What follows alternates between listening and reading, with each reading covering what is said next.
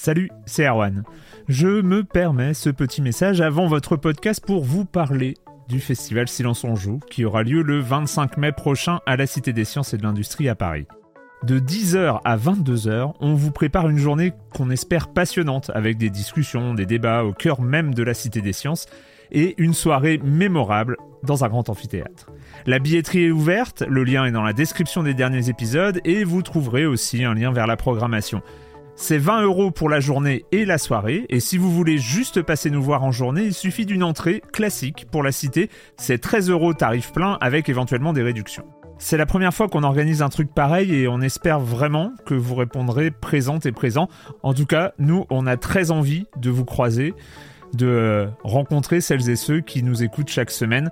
Rendez-vous donc le 25 mai et je vous laisse avec votre épisode de Silence en joue ou de la bande-annonce ou de Gâchette gauche ou de Dans la boucle. Enfin bref, bonne écoute.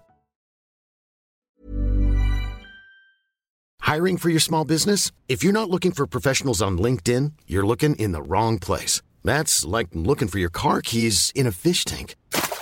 LinkedIn helps you hire professionals you can't find anywhere else, even those who aren't actively searching for a new job but might be open to the perfect role. In a given month, over 70% of LinkedIn users don't even visit other leading job sites. So start looking in the right place. With LinkedIn, you can hire professionals like a professional. Post your free job on linkedin.com slash people today. Silence en joueur, Cario, bonjour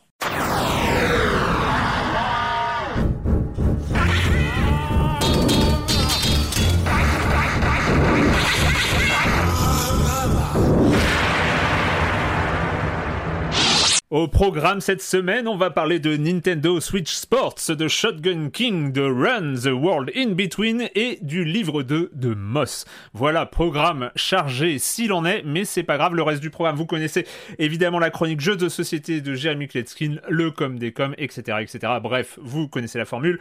Je commence donc en accueillant trois de mes chroniqueurs favoris, Corentin Benoît Gonin. Bonjour Corentin. Salut Erwan. Comment ça va? Bah ça va, écoute. J'ai décidé de parler comme ça. Non, je sais pas. Bonjour, oui, Eh, ça, va être long. hein. Ça va être long. hein. Ouais, ouais, ouais, non, ça va, non, ça va, on est bien. Euh, écoutez, euh, l'union se fait. euh, pour une fois, la politique est un peu plus intéressante que d'habitude à regarder. euh, voilà, c'est c'est bien, c'est bien. Nupes, Nupes. Nupes. faut Maintenant, j'attends peut-être une union. Après l'union de la gauche, j'aimerais bien l'union des Joy-Con gauche, qu'on arrête, euh, qu'on se mobilise tous pour ne plus avoir de Joy-Con drift. Puisque j'en ai encore, mais ça, c'est un autre Pareil. problème. Ah oui, t'en as. Honte sur oui, eux. oui, oui. Honte sur eux. Honte sur eux. Ouais, c'est, je disais tout à l'heure que maintenant, quand, euh, au début, quand je lisais sur Twitter, euh, quand je lisais, je voyais apparaître Nupes, je lis, mon cerveau remplaçait ça par Nukes. Donc euh, voilà, c'était, un, un bel effet. J'aimais bien. Il faudrait trouver, faudrait un nom de partie, mais bon, euh, un, un mot en euh, à la place de populaire, kryptonite, enfin je sais pas, un truc comme ça. Après, après, étant donné euh, la gueule de l'actu internationale, euh, c'est peut-être une forme de. Ton Ouais. cerveau t'envoie peut-être des messages. hein. c'est ça, faire- ça doit être ça. Marius Chapuis, salut Marius. Bonjour, mais c'est pas le bon ordre normalement, moi c'est la fin. Ah ouais, non mais tu, Tu- vois, tu- fais on enregistre l'après-midi aussi, on n'est pas déstabilisé, habitué, on n'est pas habitué. Complètement, euh, déstabilisé. ouais. On est déstabilisé. C'est l'anarchie quoi. Bon, on la refait, on la refait, c'est pas dans le bon ordre là. Ça, ça va Non, on la refait pas. C'est un Ah, homme oui, oui. d'habitude, hein, Marius. Un homme Ah mais complètement. hein. Les rituels. C'est Il y a que Aïe, aïe, ça aïe. de vrai, les rituels. Et Patrick Helio, salut Patrick. Bah, salut Erwan, salut à tous. La forme, les amis, tout va bien? Mais toi aussi, t'es déstabilisé du coup. On sent bien. Ah, mais aussi. moi, je suis complètement perdu là. J'ai Ouais. euh, j'ai un voile noir devant les yeux. Je sais pas trop où je suis, mais je, je- voilà, je m'accroche. Je passe en troisième. C'est pas grave. Je suis là. Je vous préviens, on a quand même 4 jeux au programme. hein, il, va falloir, il va falloir y aller. Bah, du coup, hey, je te laisse la main. Ça tombe bien. Tu vois, ça tombe bien que je me sois planté dans cet ordre euh, Mais d'arrivée. il n'y a pas d'ordre, Erwan. Il n'y a pas d'ordre. Voyons, c'est c'est le chaos, c'est la vie, c'est l'existence. C'est comme ça. Ouais. Je sais, pla- je sais. Du coup, je sais même pas comment On va rebondir. la refaire vraiment. Voilà. Non, non, non, non, non. On garde, on garde. Euh, on va commencer avec euh, la sortie d'un livre, la sortie d'un livre aux États-Unis Ouais. et, et un ancien, enfin un ancien personnage de l'industrie nord-américaine du jeu vidéo qui euh, prend la parole un peu partout dans tous les médias en ce moment. Et oui, et un bouquin que je n'ai pas lu, évidemment Eh ben pas voilà. encore, j'ai pas encore pu mettre la main dessus. Il est sorti il y a, il y a trois jours aux États-Unis, Ah, je crois, sorti, tout ouais. début mai. Euh, ça s'appelle Disrupting the Game from the Bronx to the Top of Nintendo. C'est évidemment euh, signé par le célèbre Reggie Fils-Aimé, qui a été le, le, le, bah, le, le- le- comment dire, le patron de Nintendo euh, USA entre 2006 et 2019, je crois, si je dis pas de bêtises. Alors c'est vrai qu'il a, il a vraiment impulsé un, bah, une personnalité, c'était vraiment quelqu'un qu'on voyait très régulièrement lors des conférences à l'E3, évidemment les fameuses conférences E3 dont on parlait encore récemment, assez emblématiques. Quand il arrivait sur scène, on, le remarquait tout de suite avec un charisme, un physique, etc. Mm. Et c'est vrai qu'il changeait pas mal des, bah, des précédents dirigeants de Nintendo USA. Moi, je me rappelle encore de Howard Lincoln, je sais pas si vous vous rappelez de lui, qui était le patron un peu plus austère, qui était le, je crois qu'il était l'avocat auparavant de Nintendo, et puis il était monté en grade chez eux. Il avait pris la tête de la de la branche américaine. C'était vraiment la figure dans les années 90. Et puis bon voilà, donc euh, Regis Fils-Aimé, aimé, il a vraiment impulsé une nouvelle image un petit peu plus euh, dynamique, un peu plus. Euh, et puis il a, il a été, euh, il a laissé la place donc en 2019 à un certain Doug Bowser. Et ça, à chaque fois, ça, ça fait beaucoup rire parce qu'évidemment, un nom prédestiné chez Nintendo à prendre les manettes de la de la branche américaine. Alors pourquoi on parle de ce bouquin? Alors pour, comme je vous disais, je n'ai pas encore lu. J'essaie de l'attraper là. J'ai envie de voir ça de très près.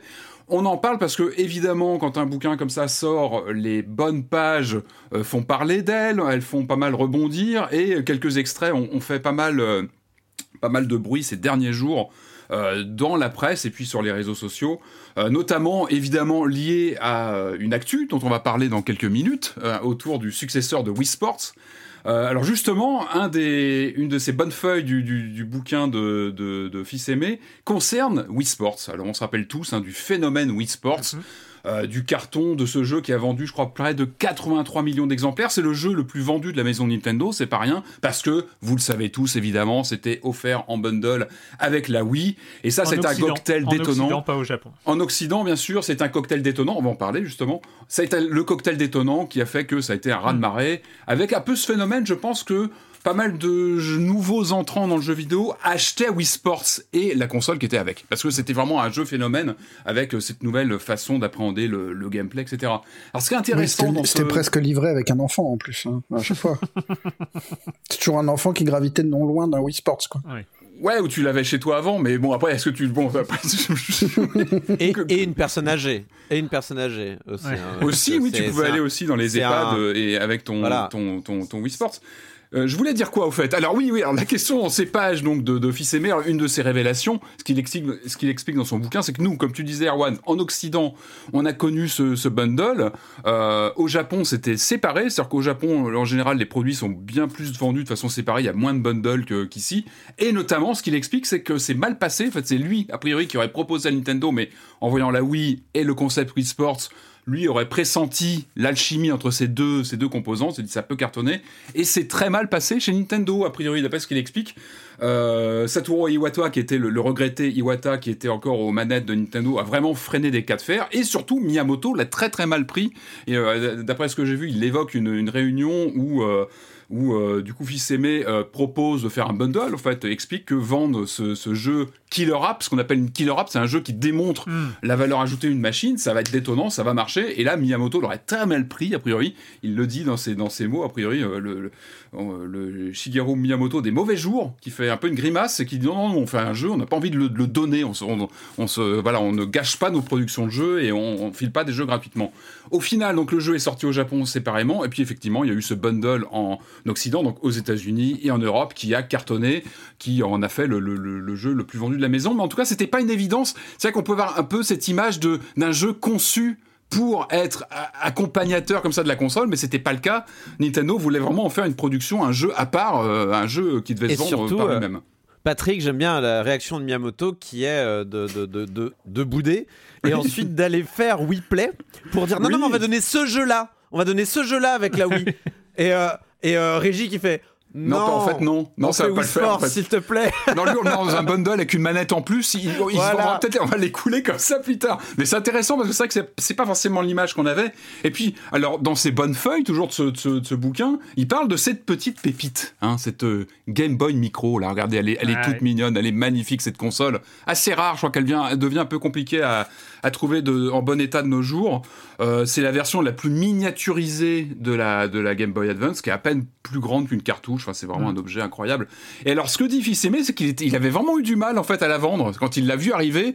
En fait, pour recontextualiser, c'est le moment où la DS est en approche, la Game Boy Advance est en fin de cycle, donc ils sont vraiment en train de préparer la rampe de lancement de la, de la Nintendo DS, qui était un vrai défi. Euh, faut se rappeler hein, du contexte. Aujourd'hui, on sait le carton que ça va être, mais quand elle arrive, elle est en préparation de lancement, c'est pas une Euh, on se rappelle des salons où elle est en face de la, de la, de la, dire, Vita dans la PSP, où ça fait plutôt mal hein, de voir les deux l'une en face de l'autre. Donc, et alors là, d'après ce que raconte Fils Aimé, en fait, il a regretté. C'est-à-dire qu'il a regretté le manque de communication que la, la maison mère japonaise, en fait, c'est ce qu'il explique, c'est que il a vu ce produit arriver, il a peu le temps de réagir, on lui a mis dans les pattes, il fallait le vendre absolument, il fallait communiquer dessus, et ils l'ont vraiment fait, d'après ce qu'il explique, à contre-cœur. C'est-à-dire que pour lui, il le dit, et c'est vrai que vu le gabarit du monsieur, on peut un peu comprendre, parce qu'il dit qu'a priori, les boutons sont trop petits, c'est vrai qu'elle est pas très grande. Mm. Elle est trop petite, on a du mal à la tenir dans les mains, c'est vrai que les, les touches, c'est ce qui fait sa qualité aussi, l'écran est tout petit, c'est vrai qu'il y a certains jeux qui sont pas très lisibles dessus. Hein. C'est très particulier la Game Boy euh, Micro. Mais donc en gros, il explique qu'il a vraiment lancé cette machine euh, un peu à rebrousse-poil, qu'il n'avait pas envie de le faire. C'était un peu une euh, comment dire, c'était pas du tout dans leur tempo. Ils étaient déjà sur la génération suivante. Et il l'a fait à contre-cœur, ce qui explique de toute façon une contre-performance, je crois, de la Micro qui est très dure, qui n'a pas été, a pas été très très suivie et qui est plutôt rarissime aujourd'hui. Surtout euh, la, la, DS euh, sortie un an avant quoi. C'est compliqué de vendre. je crois qu'elles se sont croisées, ouais, elles se, sont croisées ou je sais plus. Bah là, je, viens de vérifier la DS. Donc la micro est sortie après, donc voilà, elle était complètement anachronique. Elle était anachronique, euh, mais c'est une belle machine hein, encore une fois. Et je, après ce que j'ai vu, je conclue là-dessus, il parle aussi de la localisation de Mover 3. Donc tout ça, on en reparlera peut-être quand j'aurai lu le bouquin entièrement. voilà, on reviendra peut-être dessus à ce moment-là. Et alors, bon, a priori, et a priori, on en parlait un peu avant l'enregistrement, euh, Fils aimé est quand même plutôt pro blockchain. Et a priori, il tient quand même à garder ses distances avec euh, toutes les, les problématique qui se pose depuis quelques semaines autour des conditions de eh travail ben, chez Nintendo USA. La transition est parfaite parce que donc il ne parle pas, il ne veut pas parler, il ne veut pas réagir à ce qui fait aussi l'actualité de Nintendo of America en ce moment. Mm, mm. Euh, certains articles qui sont sortis qui voilà, on parlait d'ailleurs il y a quelques semaines hein, de, dire bah, dans ces boîtes euh, où il y a quelque chose qui sort, où on a des infos à propos de From Software, où on n'avait pas d'infos sur les conditions de travail, et on avait évoqué, je crois, euh, bah, Nintendo qui restait une gigantesque boîte noire, mais euh, bah, plus c'est gigantesque, plus c'est C'était pas comme ça de son époque. Oui, bien sûr. Ouais, puis là, on, c'est toujours facile on parle de Nintendo of America en plus, qui est peut-être la, plus transparente des boîtes noires euh, de Nintendo. Là, on ne sait même pas ce qui se passe dans les, euh, ah dans, les, arcanes euh, japonaises. Voilà, il y a, un dicton que j'ai entendu, je sais plus quand, mais en gros, pour les Japonais. Nintendo est une boîte japonaise. Vous voyez ce que hmm. je veux dire? Ah C'est-à-dire que c'est. C'est du Japon dans le Japon. Voilà, c'est ça. C'est voilà, une société. C'est une boîte euh, Kyoto Hit, tu vas, tu vas se mm, dire, c'est mm. encore plus japonais. Bah, c'est ce qui la rend aussi passionnante quelque part. Elle est, elle est fascinante bah, pour ça aussi, parce que c'est vraiment.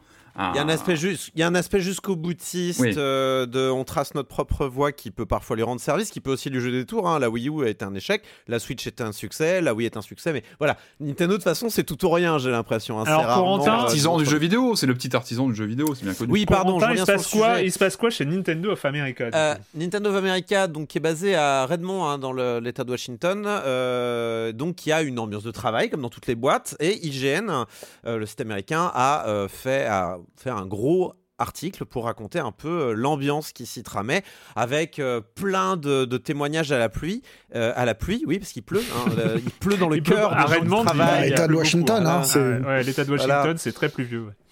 et donc témoignage à la pluie et ouais, c'est ouais. C'est plus vieux, oui, dans le cœur des gens qui travaillent chez Nintendo, manifestement.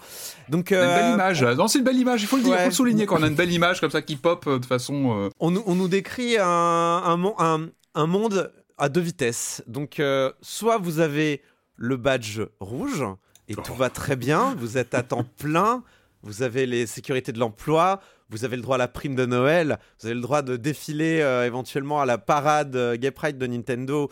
Et vous, avez, les manettes avec le stick gauche qui marche. C'est toutes les divisions, c'est marketing, commercial, production, c'est c'est tout, tout compris. c'est tout compris. Et vous avez les badges bleus et ça, c'est les contractuels. Alors après, je crois qu'il y a quand même, je j'ai pas le j'ai pas le détail, mais je crois qu'il y a quand même des zones où il y a plus de bleu que de rouge, notamment au niveau des du violet, peut-être non de la localisation, euh, ça a l'air un peu pas. moins fourni Mhm. euh, en badge rouge, mais en tout cas, oui, badge bleu, c'est euh, bah, les contractuels, c'est les gens qui sont pas, qui vont pas forcément rester, ou alors qui sont renouvelés, renouvelés, renouvelés, Mais et bleu et pas rouge, c'est la, c'est la salopette de Mario, non? Ouais. Exactement, bien joué. Il y a la tête et il y a les fesses. Voilà. Et donc, euh, ouais, tu n'as pas le droit d'aller au Café Mario, par exemple. Ou en tout cas, on- tu n'es pas censé y être. Tu as le droit d'y rentrer, on va pas t'empêcher d'entrer, mais tu, tu n'es pas censé être là. On te regarde il y a les d'un œil. euh, On te regarde d'un œil bizarre. Votre regarde. badge. Tu- Non, vous n'avez pas tu- le droit à un café chaud. tu, tu vas rester longtemps là, euh, petit badge bleu. Donc euh, ils expliquaient qu'ils se déplaçaient en groupe parfois, histoire d'avoir un peu, euh, un peu plus de, de- de poids euh, au niveau de l'influence des jeux de regard. Non mais, non mais voilà, c'est c'est assez incroyable. Il y a aussi une notion de, hum, enfin, ils se décrivent vraiment comme des citoyens de seconde zone, euh, avec en plus une précarité assez folle, euh, une espèce de, culture du présentiel, une espèce de, culture du présentiel assez dingo. Euh, tu manques trois jours dans l'année. Tu sors, euh, t'es fliqué sur Teams, tu te lèves pour aller aux toilettes. Si ça dure trop longtemps, attention, on va te faire une remarque sur la messagerie de l'entreprise. hein. Franchement, si t'es malade, ah t'es malade, ok, bon, t'as le droit de rentrer, mais tu restes connecté, s'il te plaît. hein. C'est important, c'est important de rester T'as de connecté. la fièvre et tout, mais tu te connectes. Voilà, c'est important. Donc il y, a- y vraiment cette notion de toujours au boulot. Alors déjà qu'il y a un problème de manière générale hein, dans la culture de- d'entreprise américaine. Américaine, c'est ce que j'allais la- dire. Je pense que chez les la- Apple et compagnie, c'est Ouais. pas forcément. Ah euh, bah, c'est euh, c'est The Verge, je crois. Non, je sais plus c'est qui, mais qui avait décrit comme les contractuels étant le, le vilain petit secret euh, de, de- du succès des boîtes de la Silicon Valley. Euh, mais le pire dans ça, c'est qu'il y a une espèce de pression psychologique énorme où en fait on fait miroiter le badge rouge au badge bleu qu'ils n'auront jamais avec bleu, un rouge. site, un intranet dans lequel on, on re- on demande au, au badge bleu de venir. Venez sur l'intranet s'il vous plaît. Parce que sur l'intranet, euh, il y a quand même écrit tous les avantages que les badges rouges peuvent avoir, c'est important. Et donc, c'est génial. Enfin, vraiment, c'est euh, c'est vraiment l'horreur, quoi. Euh, ils sont, en plus, ils se plaignent parce qu'apparemment, euh, s'il y a eu un temps, en effet, où on pouvait passer de contractuel à plein temps, c'était possible. Ça devient de plus en plus rare. Et euh, le résultat, en fait, c'est que les contractuels, il y a un- évidemment, il y a un turnover de dingue. Mhm. Et euh, ils sont sous-staffés de manière générale. Il y a- ils sont sous-staffés de manière générale. C'est-à-dire que là, il y a, il y a- il y a des gens qui étaient chefs de projet, euh, qui se re- même dans les staffs, même dans les badges rouges, en fait, ils se plaignent parce que euh, bah, ils se retrouvent avec deux, trois projets, alors que normalement, ils doivent en gérer qu'un seul. Euh, Il y a des équipes de traduction qui se retrouvent à pomper des sites de fans pour obtenir, pour tenir les délais. En fait, Bien. c'est quand, quand on leur envoie des, des documents japonais de ça, bah, en fait, les jeux sont déjà sortis au Japon depuis longtemps. En fait, dès, dès qu'un projet en fait devient un petit peu passé, enfin dès qu'un projet euh, ne, ne porte plus autant que certains autres projets, typiquement les, euh, les, les projets mobiles de Nintendo, Ouais, qui sont- euh, d'un seul coup on retire des moyens et ça devient galère. Et euh, même un jeu comme Final Fantasy, euh, pas Final Fantasy que je raconte, Fire Emblem euh, Heroes qui est le, le- qui est le succès mobile Hmm. de Nintendo, apparemment même eux ils- on leur retire des moyens quoi. Donc c'est euh, waouh, ok d'accord très bien. Tu, tu penses que c'est propre au fonctionnement de la branche américaine du coup? Enfin, c'est pas du tout euh, reflet de ce qui se passe au Japon ou euh, même en Europe, parce qu'il y, a- il y a aussi. euh, Moi, je pense que le problème général, c'est le, le code du travail américain. Mais Ouais, qui est complètement ou roue libre. Ou sinon, son Mm. inexistence. C'est-à-dire qu'il Mm. suffit. En fait, tu peux avoir des boîtes américaines dans lesquelles ça se passe bien parce que tu auras un patron qui va penser à ses salariés et tout ça. Mais tu ne tu- il, faut, il faut toujours euh, avoir quand même des lois et des règles qui, euh, qui, qui, qui, qui s'assurent que le pire scénario soit pas si pire. Tu vois ce que je veux dire ouais. euh, et, et voilà, il y a- d'autres histoires, mais atroces. hein. Une employée qui a passé des entretiens pour enfin avoir son badge rouge. Dernier entretien, sa sœur meurt, malheureusement. Oh non, ah ouais. Elle dit Désolé, je dois repousser l'entretien. On- et on lui explique qu'elle erreur. n'aura pas le badge rouge parce qu'elle a des problèmes d'absentéisme. Elle n'arrive pas à venir aux entretiens. C'est compliqué. Ah, ah ouais, il faut, même. faire, faut fixer ses Ah ouais. priorités, enfin, il y a un moment, tu vois. C'est- euh. Clair. Donc c'est basé sur plein de témoignages. Il y a des témoignages qui, voilà, qui piquent plus que les autres, et notamment, il y en a deux. Il y a les témoignages. Alors, euh, je crois qu'il y en a qu'une des deux. Il y a qu'un des deux euh, protagonistes qui en parle, mais Nintendo of America organisait le Nintendo Minute, qui était un peu un. Comment dire Nous, on avait le show de Mario Chat à une époque. Bah, c'était ça, mais avec des vrais gens. Comment oublier Comment C'est Avec, oublier avec des vrais gens. Et ils faisaient des trucs assez cool. Genre, on a eu des- une visite de. de- on a- je me rappelle, il me semble qu'il y a eu une visite du, euh, du QG Nintendo Kyoto, tout ça. Et c'était deux animateurs très cool qui présentaient les nouveautés, qui faisaient des formats YouTube un peu frais. Ça n'avait rien à voir avec les puppets où t'avais comme ça Non, Reggie fils non. aimé. Non, c'était un E3 où Non. ils avaient- déliré. Les- bon, les- voilà, ils avaient déliré avec les Muppets. Mais il y, a eu aussi une- il y a- il y a eu aussi une saison euh, Robot Chicken euh, qui était un peu dingo. Euh, bref. Et voilà, donc c'était Kit Ellis et Chris Yang et qui expliquaient que même eux, en fait, ils sont partis parce qu'ils en avaient marre de tout ça. Parce que c'est une espèce d'ambiance qui plombait tout le monde. Et il me semble que Kit Ellis et euh, Christia, Christa Yang étaient eux aussi des contractuels.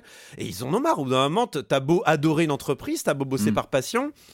Ce, ce- ce- voilà, C'est vraiment ça- des ça remarques de badge bleu, craques, quoi. C'est quoi C'est bleu C'est bleu, c'est mieux ou c'est rouge du coup? Alors, bleu, c'est moins bien. T'as rouge, puis après, t'as doré encore. T'as encore un badge. Ah, non, Ah, ah, le- ah, j'aime. d'accord, le Ah, ça- golden, Je trouvais ah que ça manquait. Ça Ouais. manquait d'autres niveaux. En fait, j'aimerais bien qu'il y ait 4 ou 5. On se retrouverait, je sais pas si vous connaissiez à l'époque, mais le jeu de rôle euh, Paranoia, où euh, il y avait comme ça, euh, des- on commençait, on commençait à une certaine couleur et puis on augmentait. Il fallait arriver ultraviolet pour euh, avoir tous les droits et, et ce genre de choses. Ouais, ouais, non, mais Puis en doré, t'as la petite musique, tu sais, quand tu cours dans les, dans les couloirs, t'as la petite musique. petite T'as coup. tes toilettes perso, je pense. hein. Franchement, euh. Niveau Ah, doré, mais oui, mais c'est bien. Et, et du coup, t'en parlais, euh, Patrick. C'est-à-dire que là, il y a, il y a Reggie qui est, Hmm. qui est en pleine tournée promo pour son Ah bah à bouquin. Euh, et euh, bah évidemment, IGN est allé quand même demander euh, bah, vous en pensez quoi? Vous avez été euh, président de Nintendo of America depuis, euh, je sais plus, 15 ans, un truc comme ça. Euh, et bon, il a arrêté il y a 3 ans. Et en fait, bah, il s'en lave un peu les mains, quoi. Il dit Mm. euh, bah, en fait, moi, quand je suis parti, tout allait bien. Oui, tout cool. allait bien. C'est-à-dire ça, ouais, ça mais il disrupte le game, tu Alors, vois, il fait autre chose. c'est- Même si dans les témoignages, j'explique que ça s'est aggravé, euh, ça s'est aggravé au fil du temps. Enfin, Euh, en 3 ans, oui, c'est un peu, c'est un peu difficile d'imaginer. Bon, Reggie, euh, voilà. Les badges étaient bon, déjà là. À mon avis, hein, tu sais, quand tu sors de Nintendo USA, tu dois tellement signer des agreements de ne pas dévoiler des trucs, de pas la- de pas aller contre ton employeur, parce que ce que je parle, ce que je parlais là des scénettes avec Miyamoto, mais tout ça, à mon avis, a été euh, discuté auparavant. Tout ça est aussi dans un dans un dispositif marketing autour du, du Wii Sport qui sort, enfin du nouveau euh, euh, Switch euh, Sport. Je pense qu'il est il est bloqué. Enfin, je pense que légalement, il, peut bloqué. pas dire énormément de choses. Et puis, puis, euh, c'était je- lui aussi. Enfin, il c'est un des patrons de Nintendo. Enfin, c'était un des patrons de Ah Nintendo. bah oui, il était. euh, c'est pas la branche juste, américaine, elle est euh, très très importante. Après, il y a aussi. Je pense que Reggie avait un rôle un peu aussi. euh, Enfin, je pense qu'il était au four au moulin parce qu'il devait gérer le Japon, donc il n'était pas forcément tourné vers le- l'intérieur de l'entreprise et forcément voir ce qui se passe. C'est pas pour l'excuser, hein, c'est pour expliquer un, un- un système. Et notamment dans, dans les, dans, dans ce qu'il racontait dans, dans ses bouquins, il expliquait aussi qu'il avait beaucoup œuvré pour que, par exemple, Nintendo rajoute des coupes afro-américaines euh, dans les Ouais. euh, dans les mi ou alors euh, Hmm. faire en sorte qu'il y ait des relations, des euh, mariages euh, homosexuels Mm. possibles dans euh, Fire Emblem, ce genre de choses. Ouais. Donc bon, euh, il y a évidemment le, le bilan de, de Régie. Bon, moi je vais pas le remettre en cause. Je sais pas trop euh, quel était son rôle là-dedans, mais il en, il en est qu'à la fin, Régie était 15 ans à la tête de Nintendo of America, et là il y a, y a un turnover de dingue et tout le monde se plaint de, de comment ça se passe Ouais. à Nintendo of America. Je pense pas qu'il soit. Même c'est Bowser, c'est. Bowser qui est aux manettes maintenant. donc. euh, C'est Bowser que. Bah, c'est Bowser. Si on avait mis Princess Peach, Voilà. si on Voilà. avait mis Bien Princess sûr. Peach, peut-être qu'on se serait mieux sorti. Bref. Mais alors, surtout, euh, c'est dans un mauvais, mauvaise séquence pour Nintendo. Euh, Il y a quelques semaines, Nintendo avait en fait euh, déjà. Enfin, il y a quelques semaines, la semaine dernière, Nintendo avait déjà défrayé la chronique en fait en, en étant la cible auprès alors d'une autre agence. Alors, c'est pas celle dont on parle habituellement avec Activision, je crois que c'est une autre, le National Labor Relations Board, mais c'est encore un équivalent de Hmm. l'inspection du travail aux États-Unis, euh, de la part d'un employé contractuel justement qui a été viré lui aussi euh, parce qu'il était. euh, Enfin, lui, c'est ce qu'il déclare et c'est pour ça qu'il a porté plainte, mais parce qu'il aurait été impliqué dans un effort de, syndicala- de syndicalisation au sein de l'entreprise. D'ailleurs, il attaque et Nintendo et la boîte qui euh, l'embauche en tant que contractuel et qui Hmm. le dispatche chez Nintendo. Et Quand tu dis contractuel, euh, c'est prestataire en fait, hein, c'est ça. hein, c'est la même Ouais, chose. bah Oui, c'est pas permanent quoi. et Ouais, du coup, il passe ça. par des, des entreprises qui les. les-. Enfin, ils répondent à des, des- Nintendo se tourne vers ces entreprises qui ensuite cherchent les, euh, les, euh, les, euh, les intérimaires presque, je sais pas comment Mm. dire, mais des contractuels quoi, des gens qui restent pas euh, ad vitam dans l'entreprise ou qui sont pas censés le faire. Et euh, donc ben, voilà, on est toujours dans ce même problème de euh, les grosses entreprises, malgré euh, leur communication de euh, tout va bien ou ce genre de choses. Et notamment Nintendo est particulièrement touché par ça parce que c'est quand même une entreprise qui, qui en effet essaye de, de rester le plus politiquement Mm. correct possible, mettre des sourires sur les visages, ce genre de choses. C'est tout à fait louable. Mais en attendant, bon, il y a toujours les réalités du monde du travail au- dans le jeu vidéo aux États-Unis en particulier, mais pas que, qui montrent que bah, même chez Nintendo, bah, c'est pas tout rose quoi, et loin de là. Euh, dernière, dernière news d'actualité, euh, parce qu'il faut quand même en parler un petit peu. Vous savez que les, euh, les centaines de millions, c'est un peu notre passion, euh, et les milliards aussi. Euh, Non, ne crache pas le café. les milliards. Bah, normalement, on se passionne pour les milliards maintenant, parce que c'est vrai ouais. que en dessous de 10 milliards, bon, c'est pas. pff, Ouais, peanuts. On était à Ah, deux bon, doigts de non. pas en parler. On On, était à hésite. deux doigts de pas en parler. Exactement, parce que là, parler, c'est euh, petit, c'est petit, c'est Bah, on se dit que franchement, si, si, euh, si les, les auditeurs de Silence on Joue sur le Discord avaient tous un peu mis à la poche, on aurait pu racheter On euh, euh, ton mois doigts. pas grand chose, quoi. Ouais, ouais, y a pas grand chose. Parce que oui. On pouvait récupérer ton. Mais racheter quoi Voilà. En gros, on a appris que Embracer, donc euh, un- un- une holding suédoise, déjà ça, ça, ça envoie du rêve, Mm. euh, a racheté euh, Crystal Dynamics, Eidos Montréal et Square Enix Montréal pour 300 millions de pesos. Rien du tout, quoi. Hmm. De dollars, hein. je, je précise. Oui, des dollars, mais bon, Parce que le euh, peso, franchement, en c'est dessous du milliard. euh, en dessous du milliard. euh. Ouais. Euh, ouais, ça fait quoi? Ça fait Tomb Raider quand même? Ouais. Deus Ex, Sif, Legacy of Kain, enfin ça fait quelques Ouais, petites, des- petites franchises. Vieillissantes, Euh, mais des bastions du jeu vidéo, quoi. Qui sont bien Ouais, mais rien que. Tomb Raider et Deus Ex, c'est quand même... euh, Ouais. Je pense, hein. Ouais. Ça, ça, ça garde l'attention. Euh, Square Enix ne conserve que les droits de distribution de Life is Strange, Just Cause, Just, Hmm. Just Cause, pardon, Ouais. Mm. et Outriders. Alors là, bon courage.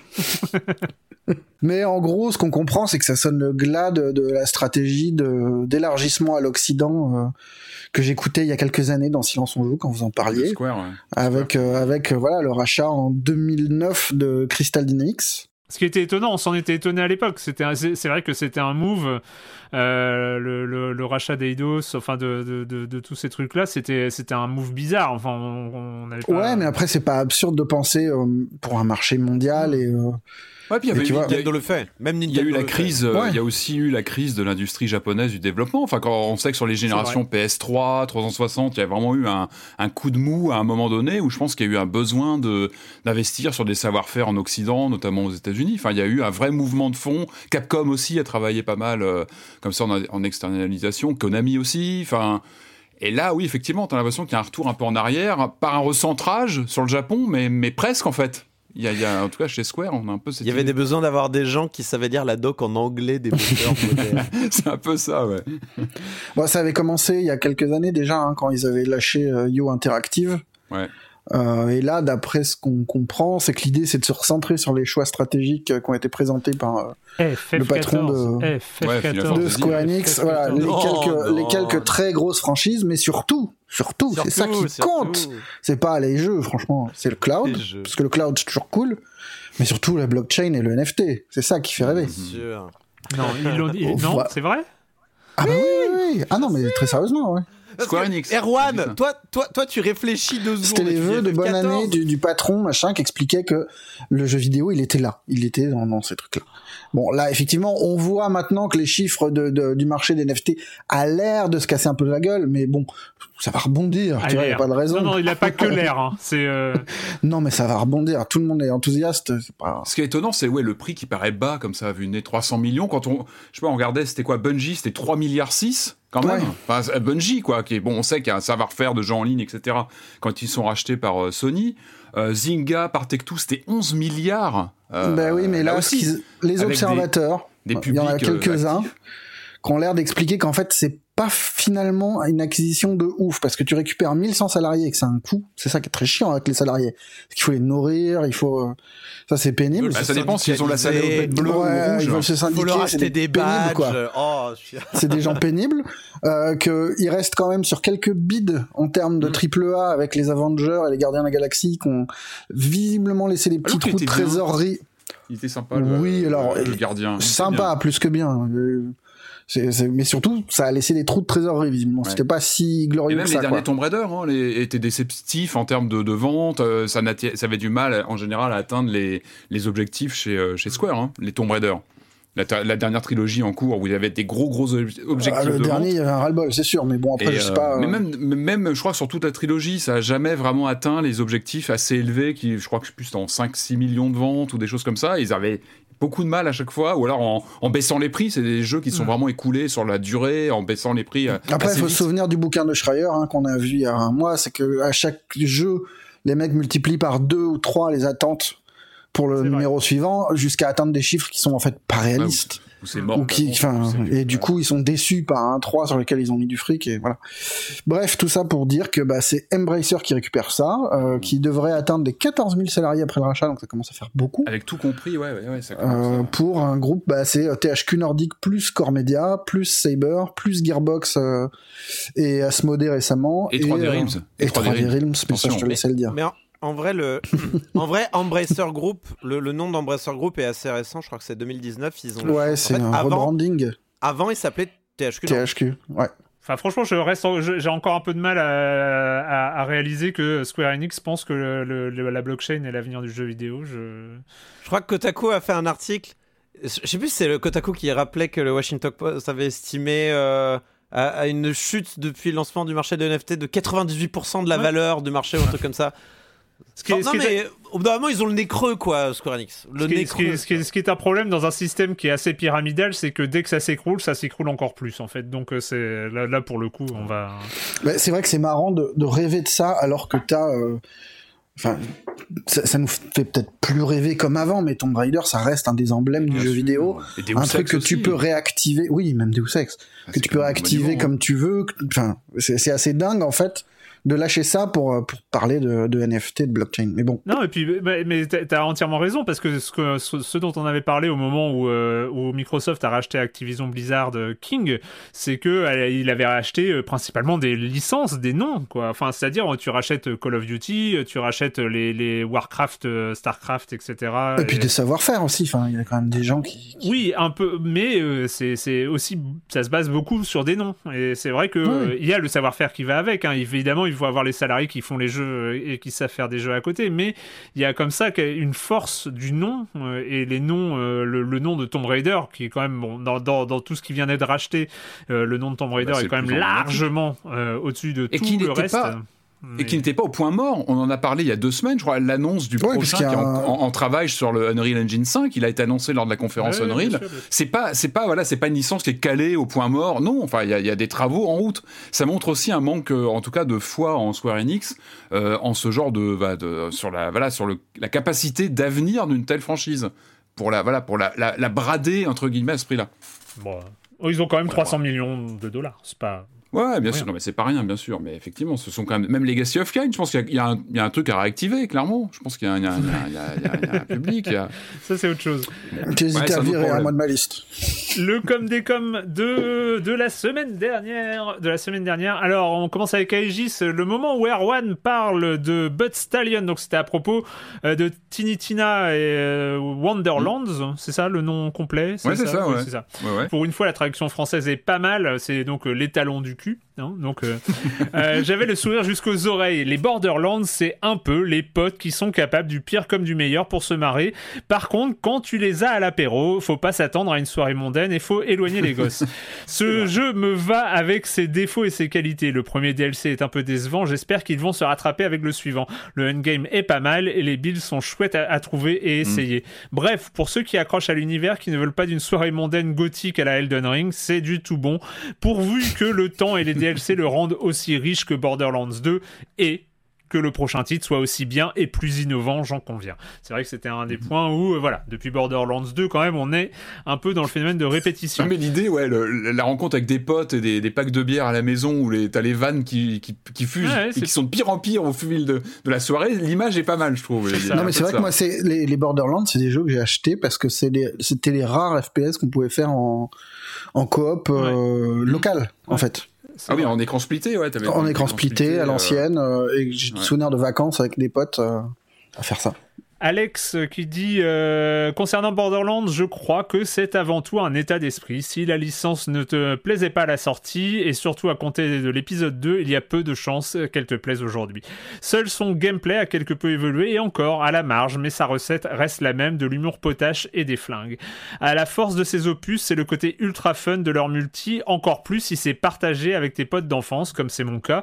Si tu y joues pour son scénario ou en solo, l'attrait est clairement moindre, encore que j'ai pris pas mal j'ai pas mal soloté le 2 et le 3 et j'ai trouvé mon compte.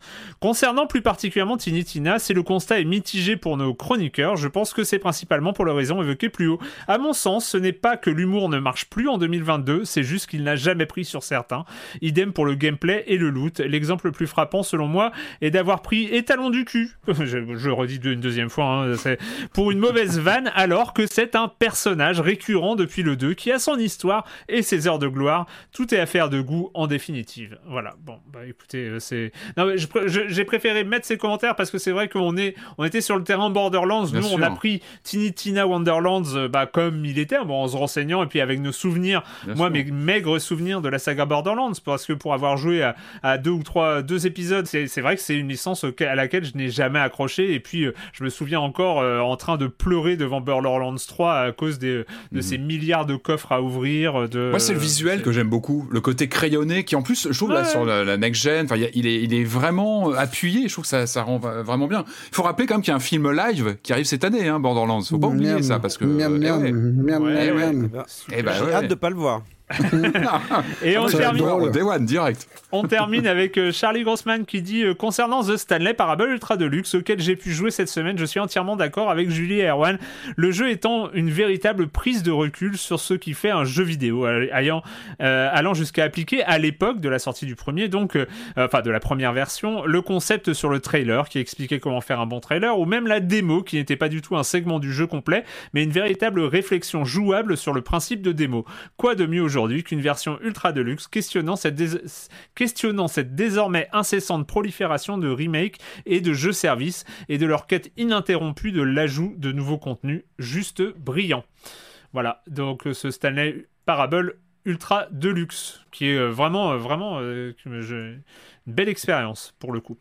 Euh, comme euh, comme d'habitude, avant de commencer avec le jeu vidéo, évidemment le point abonnement. Hein, je rappelle que euh, on reparlera peut-être de ce qu'on fera à l'avenir avec avec avec cette formule, mais pour l'instant, vous pouvez vous abonner à Libération en soutien à Silence on joue avec une offre spéciale à 5 euros au lieu de 9,90 euros et ça c'est super.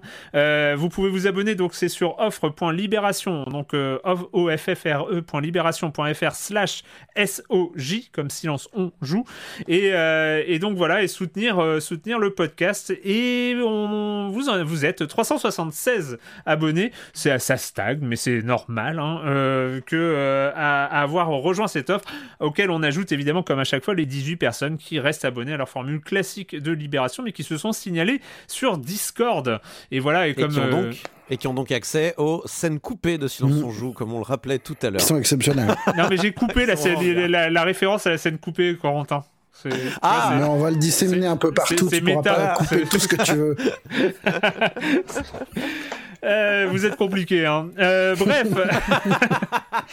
on n'enregistre pas la même heure que d'habitude non plus, donc c'est vrai qu'on est un peu, on est vraiment perturbé aujourd'hui, hein, c'est vrai. C'est ça, c'est ça. Euh, donc on va commencer, mais voilà, et en plus je ne sais plus où je suis. Oui, si j'avais les commentaires, tout ça. J'ai évoqué le Discord pour rejoindre ce formidable Discord. Où on est bientôt 2000 à blablater comme ça sur tous les sujets autour du jeu vidéo et même qui s'en éloignent, ça peut arriver. Vous pouvez retrouver le lien vers le Discord, que ce soit soit sur le Twitter, sur les articles de Libération Silence on joue ou sur la chaîne YouTube de Silence on joue. En description des vidéos, il y a un lien pour rejoindre le Discord de Silence on joue. Viendez, c'est bien.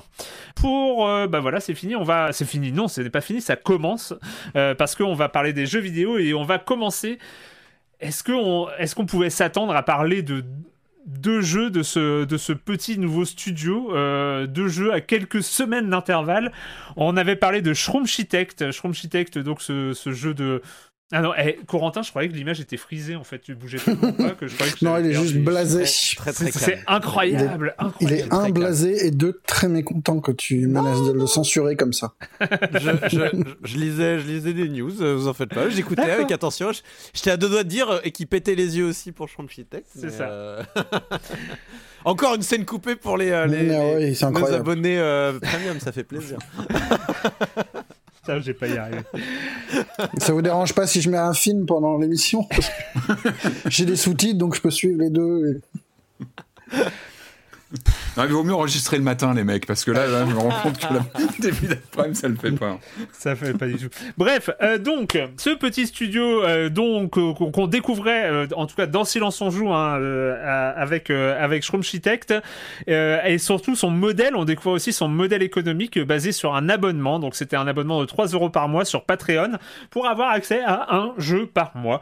Et bien, le truc c'est que sur ces jeux par mois, il est arrivé un truc inattendu, un truc euh, un peu fou.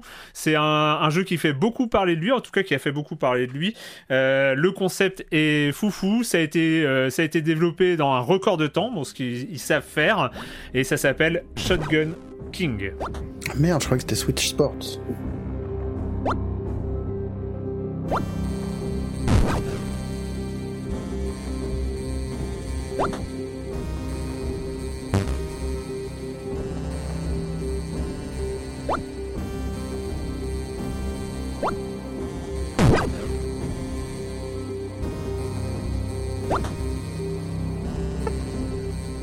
Shotgun King, euh, une histoire, euh, une histoire sombre et, euh, et dramatique du roi noir qui, perd ses sujets, les sujets se barrent, il se retrouve seul, seul avec son fusil à pompe. Et là, il est décidé, bah non, il va pas changer, il va rester le, le pire roi noir de l'histoire des rois noirs et il va aller maraver la tête de toutes les pièces blanches, notamment du roi, pour prendre sa place. Voilà, ça c'est le scénario, c'est le, le setting de, euh, de Shotgun King. Euh, bien vu que tu nous avais parlé euh, brillamment de, euh, de Pancake Délicieux, hein, donc qui est le studio dont j'ai parlé à- tout, tout à l'heure. Pancake Délicieux, donc il sort ce Shotgun King. À quoi ça ressemble, Corentin? Euh, ouais, bah voilà, oh, euh, ça fait plaisir de les voir tout de suite refaire l'actu. euh, nos amis de Pancake, c'était euh, un petit coup de chance du coup d'en avoir parlé avant. Euh, donc en gros, voilà, il y a eu cette Ludum Dare, euh, donc euh, 50, euh, dans, dont le thème était Delay the Inevitable, donc re- repousser l'inévitable, retarder l'inévitable.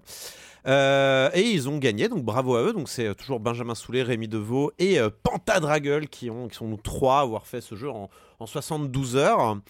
Et euh, sur donc la base d'un jeu d'échecs, euh, mais euh, avec la particularité que on sait pas, euh, c'est pas euh, deux armées de 16 pièces qui s'affrontent, mais un roi tout seul avec son fusil à pompe face à euh, une armée euh, last man standing, quoi. Il Voilà, est tout seul. il- Alors, dans ma vrai- tête, c'est Mel Gibson, quoi.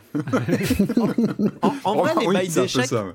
En, en vrai, les bails d'échecs, j'en ai déjà vu euh, popper de temps en temps. Je me rappelle, j'avais, demandé une fois euh, pour un test que j'ai finalement pas écrit, mais euh, c'était un jeu qui s'appelait Chess 2 The Sequel. Je sais pas si vous avez vu ce jeu-là, mais en gros, c'était genre, on vous propose 5 modes alternatifs euh, au jeu d'échecs avec des pièces incroyables comme l'éléphant qui peut manger deux pièces d'un coup, ce genre de choses. Et euh, du coup, en voyant ce principe-là, je me dis, ouais, quand même, en fait, la variation sur les échecs, c'est toujours rigolo à regarder. Ouais. Et euh, celle-là est particulièrement intéressante parce que je la trouve à la fois rétro parce que voilà, elle, elle propose un, un- un- comment dire, une patte graphique, sonore qui est tout à fait dans la logique de Sugar, leur moteur de jeu, qui est en fait une espèce de ce qu'on appelle une fantasy console. Donc en gros, Mhm. c'est Très ils NES, ont- non? Ils ont dé- ils ont dév- en vrai ça fait plus picoïde mais ils ont développé sur en gros une console qui n'a jamais existé c'est un peu le principe de la fantasy Mhm. console et du coup euh, on a euh, ouais c'est- mieux que de la NES en vrai hein, je trouve c'est Oui, bah, bien sûr, bah, évidemment. Mais proche- le- les NES, sons. trouve.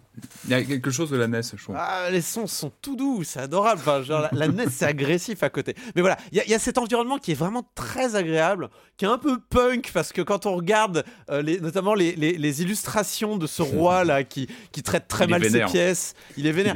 C'est- très débile, enfin vraiment, c'est débile. C'est vraiment très débile, j'aime beaucoup. Et, euh, et en fait, tu te demandes, oui, bon, ça va être rigolo, euh, c'est un jeu de jam. euh, on va se, ri- on va se marrer 5 Mm. minutes, puis on va laisser tomber le jeu. Et puis en fait, on se rend compte qu'on est sur une espèce de. Enfin, je sais pas, il y, a- il y a des éléments de deck building, il y a des éléments de, de roguelike, il y a des éléments de. Il y a des éléments d'échecs, de, Oui. de jeux d'action. C'est c'est très bizarre. C'est presque ça qui est marrant, c'est que tu te laisses entraîner dans les mécaniques de jeux vidéo et tu t'en oublies presque le cœur de- des échecs. Qui, enfin moi en tout cas c'est le cas et ça me rattrapait à un moment euh, Ah bah, à la con où j'étais là mais putain mais oui et je me faisais Putain, mais là, au- le fou, le fou, je l'ai pas vu, le fou. Les diagonales, les diagonales, Ah, les diagonales, prends, c'est- mais ouais, c'est mais terrible. c'est ah, c'est ça qui est intéressant, c'est qu'il y a un présupposé quand même de connaître au moins les bases, de vraiment le, le basique, le, le- le- le- le- la base de la base des échecs. Et, et je trouve ça intéressant de proposer comme ça une modularité sur euh, euh, sur le postulat de base et de s'éclater avec. Et je trouve que le rythme des, des parties est vraiment intéressant. Ouais, Avec ce, je sais pas, ouais, tu l'as pas encore évoqué, mais le, le fusil à pompe. oui. Qui, Bah, c'est ça. ben, c'est vraiment dans le tempo, dans le tempo de la partie, il est super important. J'allais expliquer un tour en fait, Ouais. euh, comment ça se passait. C'est-à-dire que votre roi, donc c'est un roi, donc il peut se déplacer d'une case dans n'importe quelle direction, euh, tant qu'il ne se met pas en échec, Mm. euh, ce qui est la mécanique la plus importante de ce jeu-là. Et en fait, il a le choix soit de se déplacer, soit de tirer, sachant que c'est un fusil à pompe. Donc plus vous tirez de près, voilà, il y a une répartition des dégâts. Plus plus vous, euh, plus vous tirez de près, plus vous allez infliger des dégâts sur une, euh, sur une surface euh, petite, sur une petite surface Sinon, on plus arrose. vous quoi. tirez de loin, vous arrosez un peu tout le monde, mais vous allez tuer personne, pour le dire Mm. rapidement. Et après, votre but, c'est de tuer le roi adverse. Si vous tuez le roi adverse, vous avez gagné euh, la manche. Euh, toutes les autres pièces euh, sont détruites. Il y a des variations de règles qui peuvent arriver parce qu'en fait, une fois que vous avez terminé une manche, on vous donne le choix entre deux sets d'avantages Ah. C'est-à-dire qu'en fait, Mhm. vous allez avoir, il va falloir choisir entre deux duos d'avantages pour les noirs et d'avantages pour les blancs. Donc par exemple, ça va être euh, je sais pas, plus un au dommage, euh, plus un au, au- au dommage que vous infligez euh, avec votre shotgun, mais en échange, les pions euh, peuvent attaquer devant eux, ce qu'ils peuvent pas faire normalement dans un jeu d'échecs. En diagonale. Ce qui peut être dangereux. Ou alors- et puis, alors, ce qui est rigolo, c'est qu'à un moment donné, vers le milieu de la partie, vers la manche 5 ou quoi, t'as as les, t'as la- les deux mêmes avantages pour les, pour les blancs, du coup, qui sont les ennemis. C'est euh, ajouter une reine. Et là, ta, ta, ta, alors là, Ce qui arrive toujours au, au niveau 3 ou 4, hein, je crois, c'est 4. Ouais, ouais, ouais. Il Ouais. toujours au milieu, mais du coup, il y a- il y, a un côté genre. Oh non, la reine arrive. Mm. Ça- on arrête de rire. pour, pour peu que t'aies choisi euh, un truc qui rajoute des pièces tous les quatre tours, ça peut vite devenir le bordel. Il y, y a aussi des changements du plateau, non? À un moment, il y a un cours d'eau au milieu. Bah, Ouais. c'est un, c'est un avantage Les pour les douves, un- ouais. D'accord, C'est ça, c'est ce que tu mets dans un des avantages. D'accord, c'est pas dans le. C'est un avantage. euh, euh, c'est un avantage pour le joueur puisque les douves. Ralentissent, du coup? Ouais, en fait, tu peux pas te déplacer. euh, Enfin, une fois que tu arrives dans les douves, tu arrives dans les douves. Tu peux pas aller au-delà. Il y a que, je crois qu'il y a que les, ch- y a que les cavaliers qui peuvent sauter Ah, par Je les ai tous allumés, là. J'ai- Je les ai tous allumés, les, les ennemis. Euh, mais en grosso modo, euh, le roi il s'en fout, il se déplace que d'une case, donc ça le ça le gênera jamais, sauf sauf s'il utilise les âmes des pièces. ouh. Donc en gros, quand vous cassez une pièce adverse, vous récupérez son âme euh, qui va occuper votre euh, votre emplacement d'âme. Et en fait, ça veut dire que pendant un pour un tour, vous allez pouvoir vous déplacer de ce, du déplacement de la pièce capturée, d'une certaine manière, euh, sachant que voilà, vous pouvez vous rajouter aussi euh, des emplacements d'âme pour avoir plus de choix. Il y a des moments aussi où vous dites ah non, j'ai euh, mon j'ai mon cavalier là, j'ai une âme de cavalier, mais je m'apprête à tuer la reine.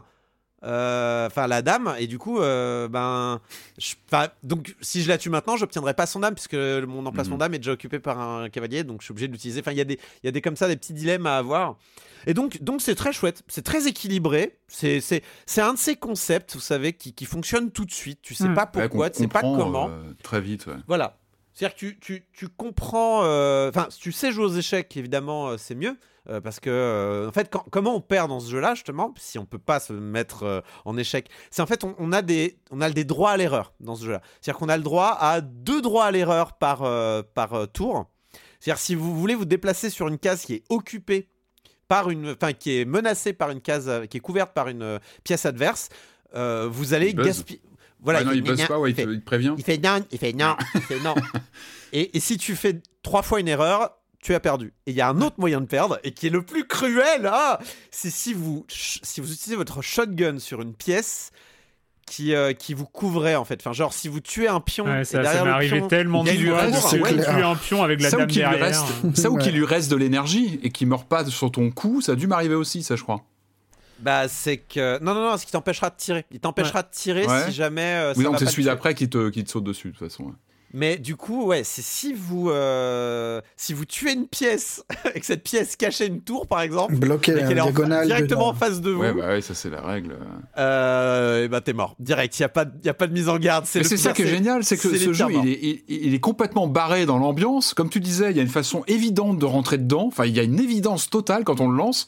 Et en même temps, on retrouve ces codes du jeu, du vrai jeu d'échecs. Et moi, je trouve ça toujours intéressant de, de descendre un peu de son piédestal, ce jeu qui, est, qui a une certaine noblesse. Euh, on avait parlé de l'Amiga 500 Mini la semaine dernière. Il y avait Battle Chess qui était très très bien pour ça, avec Ouais. ses Ouais, c'est un- animations. C'est c'est un, euh, oui, c'est lors un des jeu prises. mythique, ouais, Battle Chess. lors des jeux des prix. Et ça, je trouve ça chouette de, de rendre ce jeu plutôt sophistiqué. On dit toujours que euh, sur une partie d'échecs, c'est une vie qui se joue. Enfin, c'est sur le jeu d'échecs en bonne et due forme. Mais là, je trouve qu'il y a une, je trouve qu'il y a une énergie dans ce truc qui marche bien. Il y a une forme d'évidence. Moi, je sais pas ce que, si ça vous a fait ça. Moi, j'ai ressenti des moments, et c'est rare que ça m'arrive, j'ai ressenti des moments à la Max Payne. Des moments un peu de, de jeu de poseur. En plus, il, est très réactif parce qu'en fait, on balade la souris à l'écran et oh, c'est pas en temps réel, évidemment. Par définition, on est coup par coup. Par contre, euh, on tourne la souris et puis on voit, le- on voit notre roi qui tourne son flingue. Il est, il est réactif, quoi. Il est prêt. Le jeu, il, a- il attend que ça qu'on clique.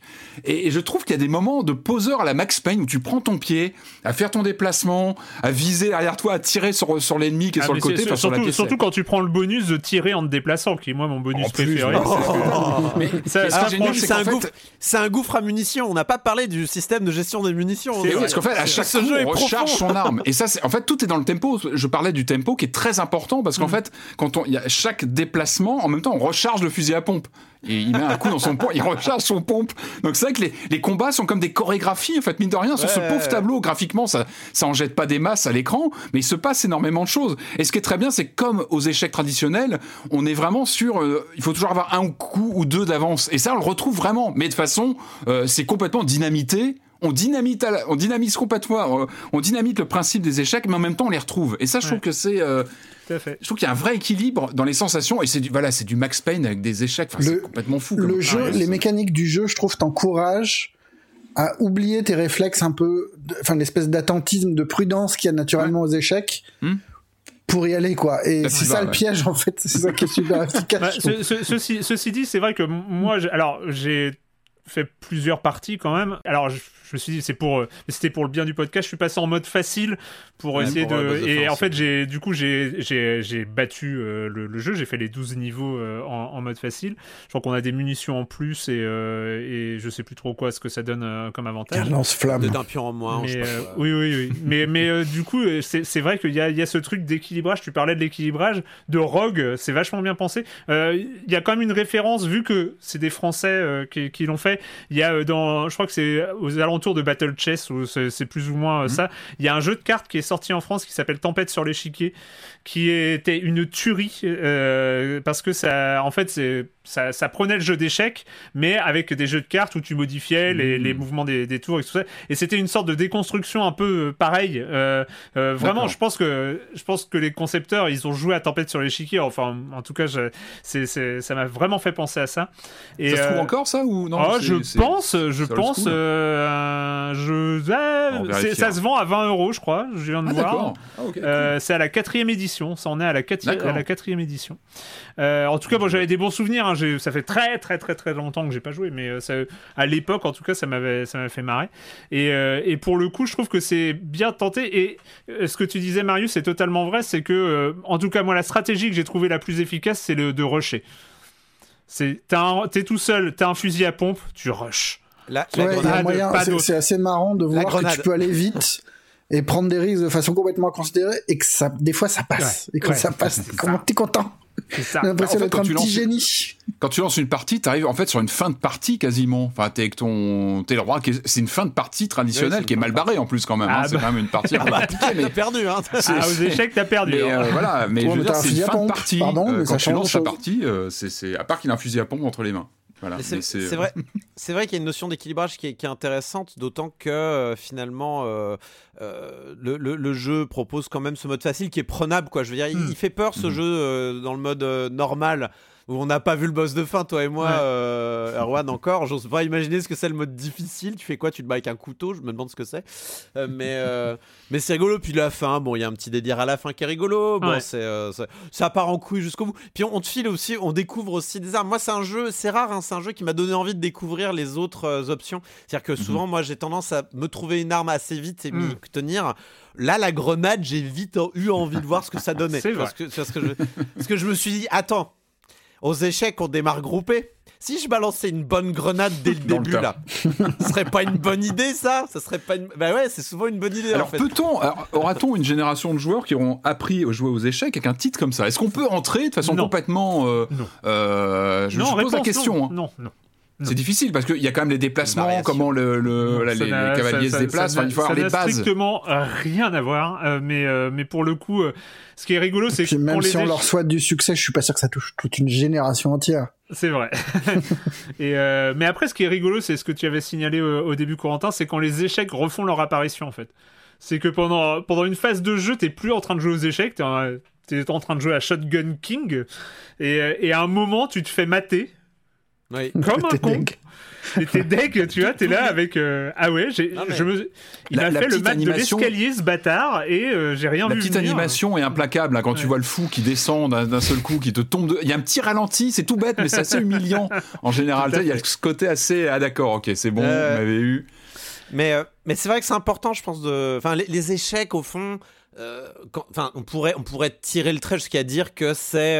C'est un peu le, le jeu euh, originel de tout un genre de jeu que sont les, les, les, les tacticales, en fait. Mhm. euh, en- Enfin, moi, quand je, je joue, quand je jouais à l'époque à Final Fantasy, Final Fantasy Tactics, c'est vrai que je, c'était un peu des échecs plus plus plus quoi. Tout fait, euh, donc euh, finalement, est-ce que euh, c'est pas un retour à l'envoyeur? Est-ce que c'est pas un voilà C'est je pense que les je pense que les échecs et puis même les échecs ont une longue tradition aussi de virtualisation. C'est-à-dire que il y a les blind chess où on on, on parle juste, on donne juste ses, euh, on donne juste ses, ses, ses, ses, euh, ses coordonnées comme ça. Il y a le- les échecs épistolaires et puis du coup il y a eu les échecs virtuels qu'on faisait sur l'ordinateur, sur des forums ou bien.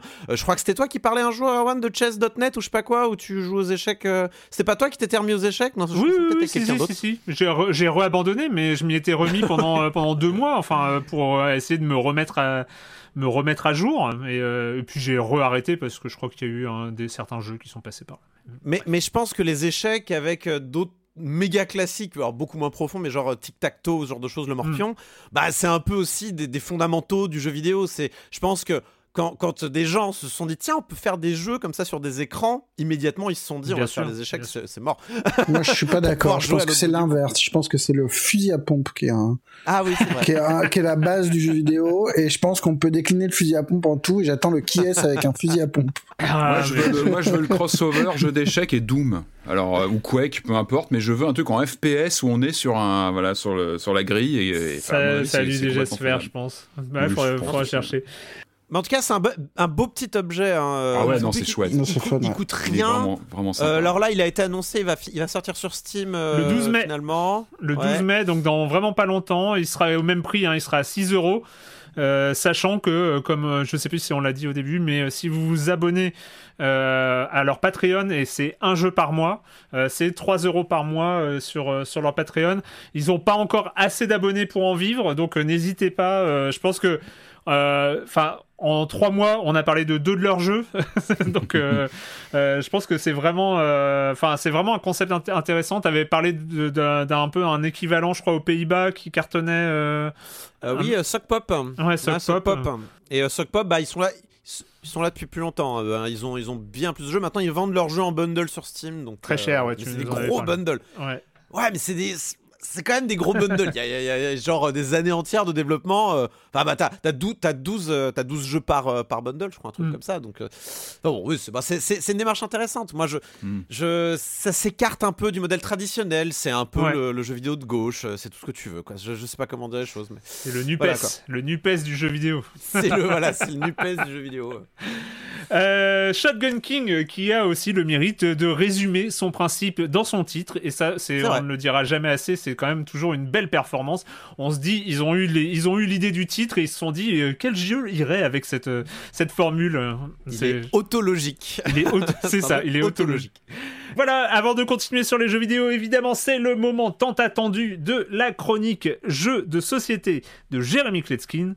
Salut, Jérémy. Salut Erwan, salut les auditeurs, je réclame votre attention. Aujourd'hui, je vais vous parler d'un jeu qui va forcément finir dans mon top de l'année. Rappelez-vous bien que c'est Jérémy qui vous en a parlé la première fois parce que ça va, à mon avis, devenir un classique. Son nom 10 DIX, c'est un jeu de cartes avec euh, que des cartes et des cartes avec des chiffres dessus, donc un jeu de cartes avec des chiffres et des chiffres colorés, donc des cartes avec des chiffres et des couleurs. Alors dit comme ça, ça fait penser à Marshmallow Test, à Caro Combo, à Uno, je sais pas, mais euh, non, ça va beaucoup plus loin que ça. Il y a des cartes numérotées de 1 à 9 de 4 couleurs différentes, rose, vert, bleu et orange. À la fin de la partie, c'est la suite la plus longue de chaque couleur qui va marquer des points. Donc par exemple, si vous avez à la fin de la partie en carte rose devant vous posé 1, 2, 4, 5, 6, 7 et 9, ben vous marquez 4 points parce que la suite la plus longue c'est 4, 5, 6, 7. Vous faites ça pour chacune des 4 couleurs pour avoir votre score final. Il y a une mécanique de stop ou encore. Chaque joueur à son tour va découvrir une par une les cartes du paquet de jeu. Tant que la somme des chiffres des cartes dévoilées ne dépasse pas 10, donc 11 et plus,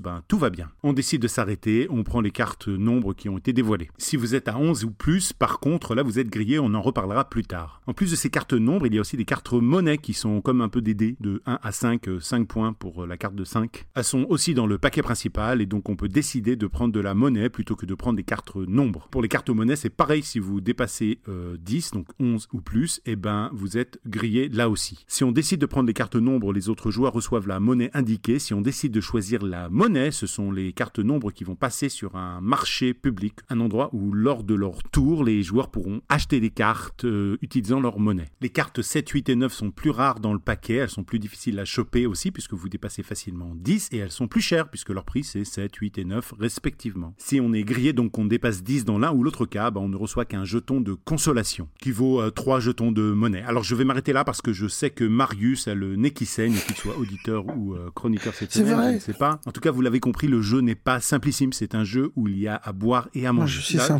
j'ai pris quelques garçon. vacances et je l'ai imposé sur des tables de gens qui n'avaient pas prévu ni envie de jouer. Et ça a fait un carton. Il fonctionne à tout âge et pour tous les publics. En fait, il installe une alchimie, une dynamique autour des tables qui est euh, absolument universelle. Il y a un suspense permanent qui s'installe. Il y a des retournements de situation tout le temps, des choix, des vrais choix, de la stratégie. Et puis surtout, il attire l'œil. Il a l'air très simple. Il a l'air vraiment très simple. Et c'est ça qui fait que les gens n'ont pas peur de se dire bon d'accord, allez, on fait une partie. Pourtant, vous l'avez compris, c'est pas un jeu simplissime, mais la courbe d'apprentissage n'est pas du tout un problème. Je rappelle le nom du jeu DIX, 10 de 1 à 5 joueurs à partir de 10 ans pour des parties d'environ euh, 25-30 minutes. Enfin, nous, on était nombreux, ce sera plus court si vous êtes moins de joueurs. C'est édité chez AEG que je connais très bien puisque j'ai deux jeux dans ce même format de boîte. Alors bon, 10 est quand même beaucoup mieux. Et là, comme je vous l'ai dit, ça va sans doute faire pas un top 10, mais même un top 5, peut-être même moins cette année pour moi. Voilà. Bye bye Bye bye Jérémy, merci. Euh, c'est wishlist direct. euh, si tu m'as convaincu en tout cas. euh, c'est non, c'est le genre de jeu. de Je sais pas pourquoi. J'ai-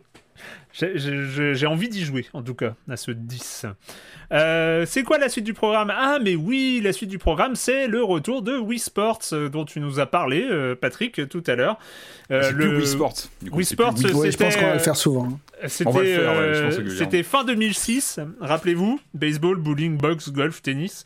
Ah, Euh, Rappelez-vous aussi euh, de, du Wii Motion Plus, hein, c'est l'occasion de parler du Wii Motion Plus, avec la sortie en l'été 2009 de Wii Sport Resort, que tout le monde a oublié, en tout cas moi je, je, je, je sais pas, Wii Motion Ah si, sur une île, il se passait sur Oui, une oui, île, non, ça, il y avait bien tout le décorum Non, mais oui, d'accord, euh, Et ouais, c'est- si. c'est. Enfin, en fonction de qui tu demandes, il peut être considéré comme le meilleur aussi. Ah non mais je, je Et- n'en doute pas, je n'en Et n'oublie pas le, le Wii Sports Club sur Wii U, mais que tout le monde a oublié lui par contre. Là, lui, Ah par contre, lui, il a oublié. Lui, Ah on l'a- lui, on l'a vraiment oublié. Tu vois, même Erwan l'a la, oublié. la Wii U la, Hein Non, je La. Wayo. La U Ah, ça y euh, est, ça y est, les mots, les mots d'oiseaux vont sortir, c'est Non, parti. allez, là on va parler, là. on va parler de sport évidemment, on va parler de sport sur la Switch, c'est Nintendo Switch Sports.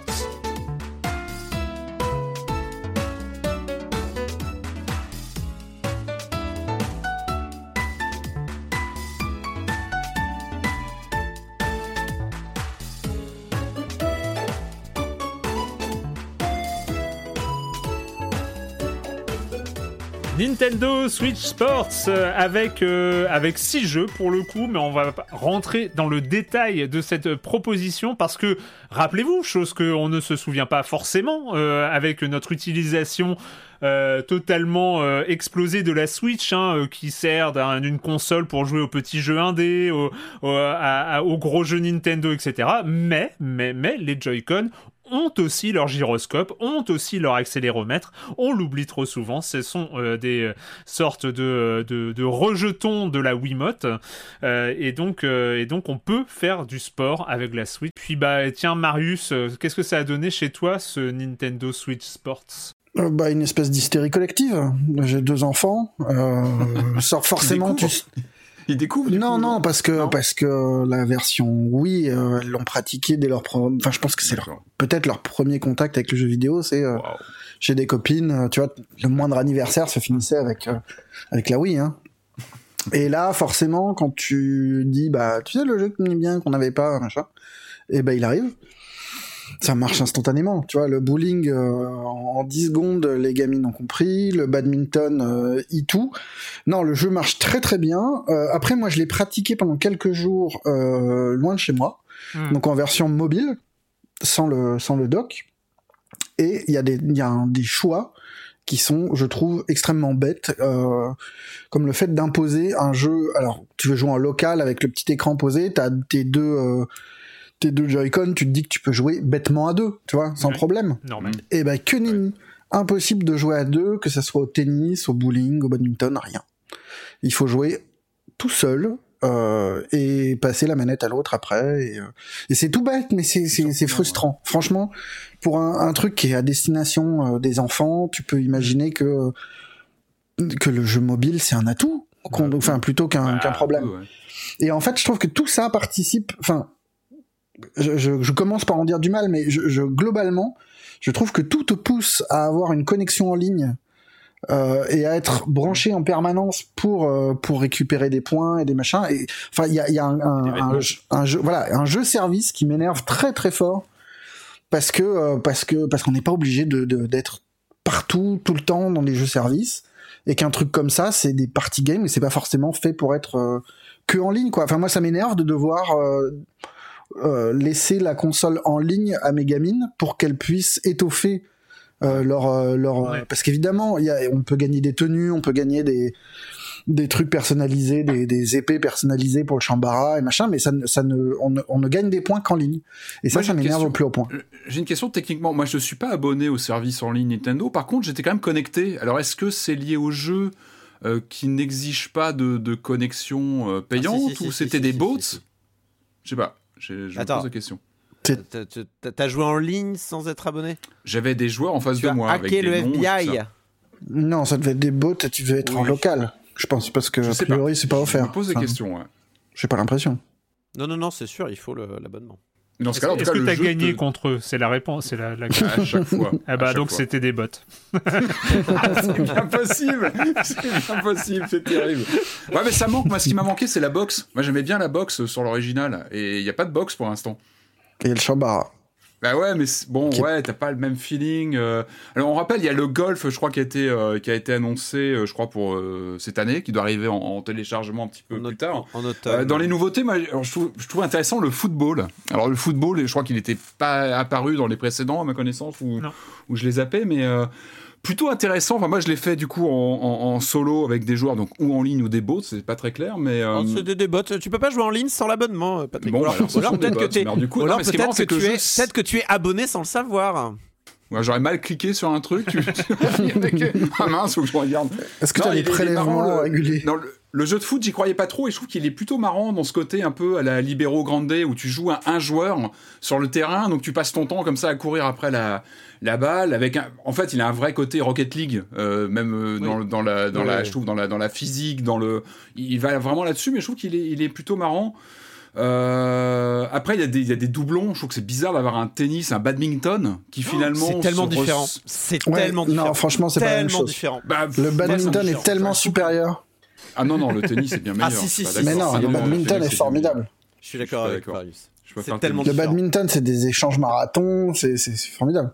En tout cas, ce qui est intéressant, c'est que, comme tu disais, c'est que c'est- c'est- le motion gaming, on a souvent tapé dessus. Moi je, moi, je suis friand de tout ce qui fait sortir le jeu vidéo de son des habitudes. Moi, j'aime bien quand le jeu vidéo sort de, des Hmm. écrans. Moi, j'ai toujours, c'est pas forcément une, popu- une, une opinion très populaire, mais moi, je suis très ouvert au motion gaming. Je trouve ça intéressant d'avoir des choses qui jaillissent de l'écran. Bah, Et- ce qui est intéressant, c'est euh, que, surtout toi qui effectivement, aimes on la a- VR, Patrick. on- évidemment, on a très peu utilisé finalement les, les, les Joy-Con dans la reconnaissance de mouvement, très très peu depuis 5 ans qu'on a la machine. Et je trouve que ça marche plutôt bien quand on fait une gestuelle à l'écran euh, avec son Joy-Con. On sent que c'est vraiment bien reproduit dans les, dans les mouvements des. Ça, c'est- je trouve que c'est vraiment une bonne surprise euh, parce que c'était pas.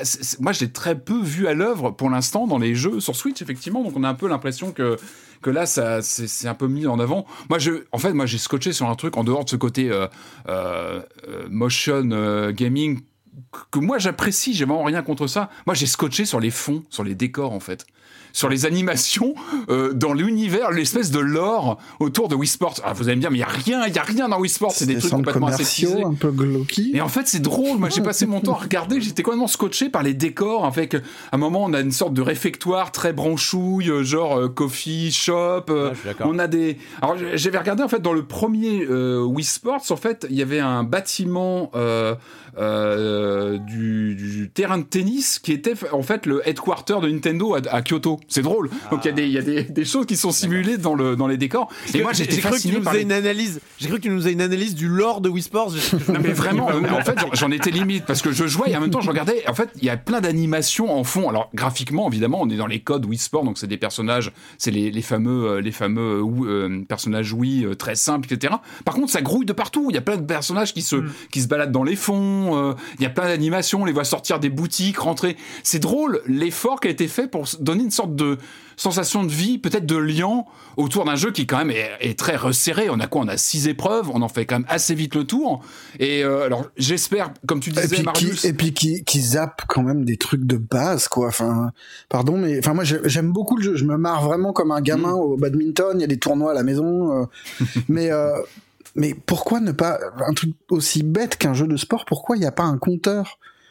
Tu vois, quand, tu fais des duels avec euh, quelqu'un.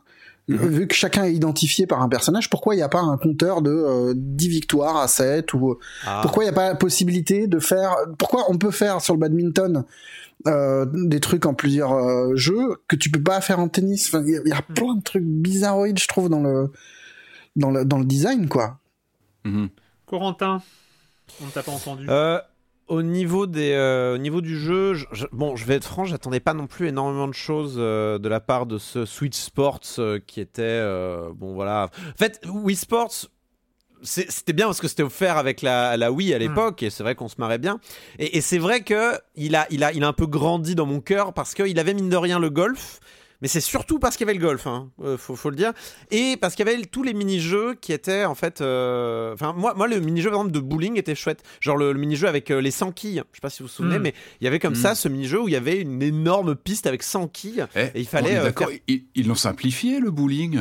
Euh, on a pu lâcher la, la, la, la boule au bon moment, c'est moi ou parce qu'il y avait tout non. un truc pas- sur la gestuelle, sur le moment où on lâchait la boule et compagnie, non? C'est sensiblement la même chose, je trouve. Mais après, bon, peut-être que les data miners en ont raison. Mais... Bon, bah, après, euh, après, Patrick, tu sais, le, le- le- ces jeux-là, euh, ça reste très léger. C'est vraiment, Ouais. c'est un accéléromètre qui va déterminer. Enfin, surtout le bowling, c'est un accéléromètre qui va juste déterminer la vitesse de ton, de ton Joy-Con, euh, et puis éventuellement un gyroscope qui va dire si en effet il y a un effet ou pas. Mais en tout cas, au niveau des sensations, il y avait quelque chose d'assez fascinant dans ce Switch Sport, c'est que j'étais à la maison immédiatement. C'est-à-dire que vraiment, j'avais le sentiment vraiment de retourner. Je, je prenais 10 ans en moins et je retournais à jouer à Wii Sports, quoi. Euh, euh, voire Mhm. même plus, 15 ans au moins, parce que 2000, euh, 2006, je crois, euh, Wii Sports. Ouais, Euh, mais il y, a- il y a quelque chose qu'ils ont réussi à conserver, une espèce de feeling de euh, à la fois tu maîtrises, mais en même temps tu sens que c'est suffisamment gentil pour que c'est pas grave si c'est pas très précis, on Mm. va, on va s'arranger, tu vois ce que je veux dire? Le volleyball j'aime bien, à titre personnel, je sais que beaucoup de gens le trouvent trop lent et euh, je peux entendre ce- ce- cette critique-là. Euh, Ouais. mais moi j'aime bien parce que c'est le- c'est un vrai jeu où il y a de la coopération. Peut-être avec le Ouais, football, ouais. c'est les deux jeux comme ça où il y a pas mal de coopération. Euh, le souci euh, du football, je trouve, c'est que non seulement il est lent, mais en plus la détection de mouvement une fois sur deux me fait faire un truc que je veux pas, très clairement quoi. À le Euh, jeter quand tu te jettes au sol, Non, des choses comme ça. non Ouais, alors une fois, je une fois, je me suis gratté le nez en même temps que j'ai voulu faire un coup. Et oui, en effet, bon, je me suis jeté. Bon, voilà. Donc, on peut mettre un coup de tête euh, en, lançant Ouais. les, les, les, les deux manettes. Et en fait, je me suis gratté le nez en même temps que je faisais mon coup de pied. Et du coup, bah, euh, j'ai fait un coup La de tête boulette. et j'ai, et j'ai envoyé. Et j'ai, pas réussi à arrêter une balle qui est qui est rentrée dans le but. Mais il y a d'autres moments où vraiment je veux sortir une balle du but et je la mets dans le but à la place parce que c'est dans, c'est dans mon en-but. Et euh, j'ai, marqué, j'ai marqué trois, j'ai marqué trois ou quatre buts contre mon camp parce que vraiment je faisais un geste. Par là la balle, s'il te plaît, de ce côté. Et non, il met le coup de pied dans l'autre sens. Et j'étais en mode, fous de ma gueule, le jeu. T'as fait le tutoriel C'est toi, tutoriel hein, je pense. début, Alors, ça, justement, justement, alors. Pour le foot, ça va. Il y a deux trois jeux qui ont leur tutoriel, mais pourquoi Hmm. tous les jeux n'ont pas de tuto en fait? Pourquoi Mais tous les jeux t'expliquent Non. Pourquoi tous les semble. le Chambara en a un, euh, le volet doit en avoir un, le foot doit en avoir un? Mais je crois que c'est à peu près tout. Bon, après, Et, le euh, badminton et le tennis, c'est quand même pas hyper compliqué de trouver Non, par c'est toi-même. Déplacement automatique, hein, on rappelle, hein, le tennis c'est déplacement automatique et on, Je, on fait que je sais. Mais par exemple, je suis- euh, le badminton, il n'y en a pas, je crois. Et le badminton, c'est quand même quelque chose où je pense que expliquer les placements de volants, euh, expliquer à quand mettre des, amortis, euh, ouais. quand mettre des amortis, quand, à quel moment frapper quand on te fait en smash, parce qu'en fait, une fois sur deux, enfin, moi, il y a, à contrairement au volleyball où on dit trop tôt, trop tard, le volleyball, le, le badminton, on t'explique pas pourquoi en fait tu Mm. renvoies mal euh, un volant. Il y a, en fait, j'ai l'impression qu'il y a plein de choses qui ont été faites un petit peu de manière, euh, de manière, comment dire. Il y a trop de choses qui, qui, qui sont un peu faites rapidement, quoi. Euh, Déjà, le golf, il aurait, déjà, il aurait dû être là. Ah bah oui, c'est dommage. Euh, ouais. Il y, a, il y a un manque de mini-jeux global, genre pour le tennis, sur Wii Sports, il y avait ce mur là de briques qu'on pouvait détruire sur Wii Sports. Mhm. Il est pas là. Il y avait. Oui, euh, ça- ça- il y a c'est- très peu d'options pour la plupart des jeux, en fait. Bah, il fait très Le- work in Le progress. tennis, quoi, t'as t'es obligé de jouer en double. Pourquoi? On Oui, va savoir. Tu- T'as l'impression que ça va venir, quoi, que le jeu est en chantier, qu'il y a encore plein de choses Le- à combler. Le et- bowling est en plus riche parce que t'as as, les modes spéciaux avec des pièges, des machins. Ça, c'est plutôt marrant, ça Par marche contre, bien. je- T'as des niveaux de difficulté aussi, ce qui a pas l'air d'être le cas dans tous les mini-jeux. Mais non, mais Mhm. en fait, c'est simple. Tu n'as que donc les tirs au but au foot. En mini-jeu, tu n'as que les tirs au but au foot et le bowling spécial. C'est tout. C'est en, Ouais, c'est ça. Ouais.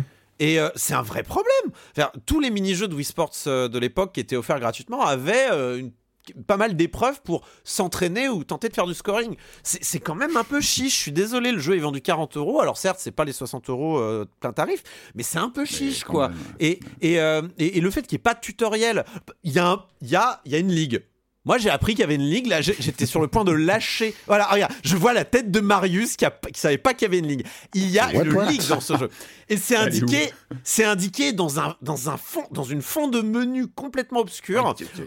En fait, si tu fais 10, si tu fais 10 parties en ligne du même mini-jeu, tu Ah, débloques la ligue. Et la ligue, ça te débloque en fait un système de ranking. Et en fait, euh, avec un. Voilà, t'es rang A, E, euh, voilà, E, euh, machin. Et. et en fait, il y a plein de trucs qui sont pas indiqués, quoi. Et euh, c'est très, très bizarroïde. Pa- pareil, les, je vous parle des deux mini-jeux ou des trois mini-jeux, je crois qu'il y en a que deux, mais on, on- je parle des, des rares mini-jeux qu'il y a dans ce, ce Switch Sports.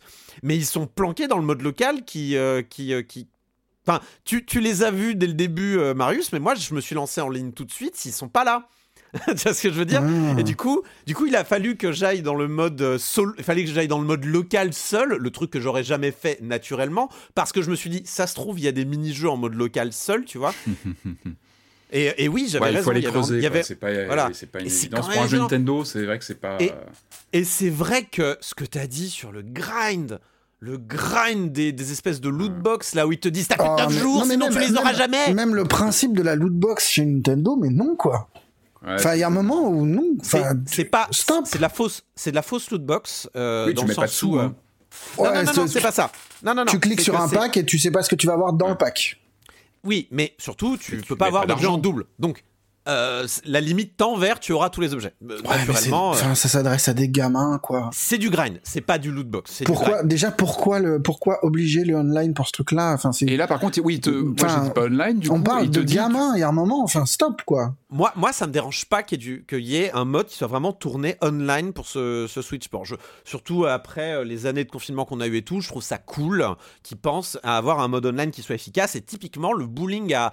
Non, mais c'est très bien d'avoir du online, mais pourquoi faire des récompenses qui sont que online. Alors ça, je suis d'accord. Mais alors, moi, Est-ce que dans Animal ça- Crossing, t'es obligé d'être online pour avoir euh, pour pouvoir faire une belle île Non. Tu peux Bah. partager des trucs en. Non. un peu quand même. Bah, euh, Non, bah non. Enfin, concrètement. Mais non. Oui, mais concrètement, tu veux vraiment une belle île. Euh, tu vas faire du marché au navet et tu vas faire de la spéculation. Enfin, si, en fait, le, le- le- les lootbox, enfin, ce qu'on appelle les lootbox, ils n'en sont pas vraiment, mais les- le système de grind pour obtenir des, des, des trucs de personnalisation de ton personnage, c'est un moyen pour Nintendo de faire jouer les gens. Pour les. pour Non, les mais je sais à- bien. Bah, ça, oui. euh, Mais Je sais bien aussi, mais. Enfin, tout ça pour dire que c'est un.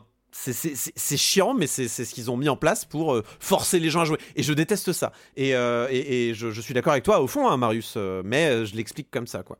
Et en fait, ils, ont, ouais, ils auraient dû plus localiser leur jeu aussi, le rendre plus local, le rendre plus coach gaming, c'est vrai.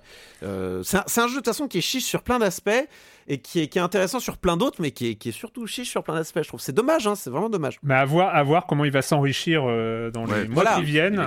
Parce que sinon, ça marche, ça marche super. Enfin, Ouais. hmm, ça remplit son office exactement comme ça. Le lendemain, ça t'as la- quoi. T'as presque la mémoire des autres. T'as- envie de refaire les gestes. Enfin, on retrouve un peu ce, ce côté de bah, du motion gaming moi, qui me manque. Ce, ce truc où bah, tu sens que ton épaule, tu le sens le lendemain que t'as joué. Tu sens quelque chose. quoi. ouais. Et effectivement, euh, je crois qu'il y a pas mal d'avertissements. Le jeu arrête pas de te dire est-ce que t'as bien mis ta sangle et tout? Parce que effectivement, les Joy-Con sont petits. Euh, un petit mouvement un peu un peu brusque et je pense que tu peux péter la moitié de ton salon quoi. Donc je pense que ouais pensez à mettre les sangles à, à bien à bien tout Corentin attacher parce que J'ai tapé ma table basse euh, en Ah oui, oui, c'est surtout Ah ouais. ça. Faites attention à pas Remarque, jouer trop près des tables les basses parce que Joy-Con. les. Ça peut ça peut-être fait réparer mal aux le. Joy-Con, t'en sais rien. Bon, après, mais c'est pas forcément. euh, Mais, euh, mais oui, alors par contre, c'est vrai que moi, c'est ma première expérience de Switch Sports dans un appartement parisien parce qu'avant, je jouais ça chez ma mère. Bienvenue au Euh, club. bah, Voilà, euh, c'est une autre expérience, très clairement. Ah oui. Et euh, le, le bowling, ouais, j'étais pas c'est face à la télé. intimiste. je- C'est plus Ouais, intimiste. c'est un peu plus intimiste. Mais le, le, le, le- le foot, j'ai dû vraiment déplacer des meubles pour me faire de la place pour, le, pour mettre des coups de pied parce que sinon. J'ai ouais, mis la télé pas- dehors, moi, pour pouvoir Mais- jouer. C'est mais- limite ça, quoi. Mais par contre, Erwan, t'as raison. Euh, moi, je vais le relancer pour le golf. C'est garanti. Le golf, Ah c'était ouais. le meilleur mini-jeu de très loin de Wii Sports. Donc en octobre, on va regarder. Et ça se trouve, ils vont rajouter les mini-jeux au, au fil Ouais. du temps. C'est vrai que Ah bah, je Nintendo, pense, en jeu- ouais. Nintendo a quand même maintenant montré que, en général, jusqu'à un an après la sortie d'un jeu, ils enrichissent avec plein de contenu. C'est les mises à jour gratuites ou? Ah bah oui, oui, c'est gratuit. pense, oui, absolument. oui, oui, non, c'est gratuit. Je vous le dis, c'est gratuit. Ils l'ont, ils l'ont dit. Mais c'est euh, voilà. Pourquoi pas dès le début? Ah, le bref, c'est, c'est, c'est- c'est dommage. C'est dommage. C'est un jeu qui aurait dû être là plus tôt aussi, qui aurait pu être là dès le lancement de la console. Et je me suis fait au nouveau Mi. Je, je les trouve sympas. C'est bon. Je les aime bien. Ils sont mimi, ça va. ils sont- Ah, t'aimes bien, toi, les, le, le Je les aimais pas. créateur de personnages euh, Alors, je le trouve trop. euh, il est pas assez riche et c'est chiant qu'on doive. Surtout au euh, début, hein, grinder. enfin. Ouais, surtout au début. Mais euh, surtout, je l'ai trouvé cringe un peu. Enfin, j'ai trouvé un petit peu euh, malaisant euh, les, les, les personnages quand j'ai vu le trailer à la base dans le Nintendo Direct. Et j'avoue que maintenant je les aime beaucoup. Donc, euh, bon, c'est- passé, ça va. Donc, euh, je, voilà, je tenais juste à peut-être signaler qu'on on, s'y fait. hein. Mais on peut utiliser les Sinon, on peut jouer. missions. Ouais, ouais, moi, je, je joue avec mon Mi. Allez, c'est Nintendo Switch Sports euh, bah, qui, euh, comme Shotgun King, correspond très très bien à son nom. hein, voilà. Il y a Oui. pas- Pour le coup, il n'y a pas de surprise. On va continuer. Il nous reste deux jeux avant de finir cette émission. Mais comme d'habitude, bah, c'est la petite coupure. S'il y a de la pub, c'est maintenant. Hiring for your small business? If you're not looking for professionals on LinkedIn, you're looking in the wrong place. That's like looking for your car keys in a fish tank. LinkedIn helps you hire professionals you can't find anywhere else, even those who aren't actively searching for a new job but might be open to the perfect role. In a given month, over 70% of LinkedIn users don't even visit other leading job sites. So start looking in the right place. With LinkedIn, you can hire professionals like a professional. Post your free job on linkedin.com/people slash people today. On continue, on continue avec euh, avec un héritier euh, de, de jeux différents, de de, de jeux. De, enfin, c'est vrai que quand on lance, euh, en tout cas, on pense, on pense forcément à des jeux comme Céleste et à, et à trop- d'autres jeux du genre. J'allais faire un, un jeu de mots pour dire qu'on retourne dans l'entreterre. Bah oui, parce que mais non, c'est pas c'est pas ça, c'est pas ça. mais Toi bon. aussi, ça te. The World in Between, tu sais, tu forcément tu tu tu, tu fais la t'es un peu monomaniaque sur le sujet, mais bon bref, ça n'a rien à voir. Ça s'appelle Run the World in Between.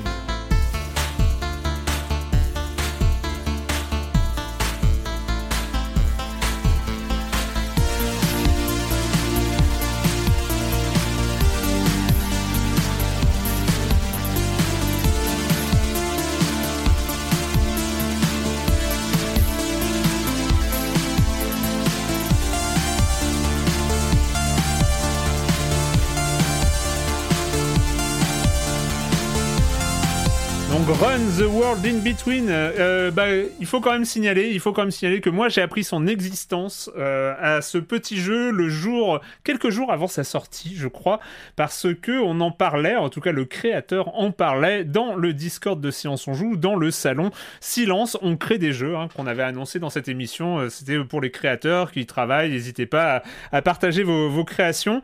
Et euh, là, il parlait, il était, euh, c'était Hep Hep qui était qui était là, sur, qui en discutait et euh, qui était content parce que euh, parce que il était euh, il était dans la liste des jeux les plus attendus et donc à quelques à quelques jours de, sa sortie.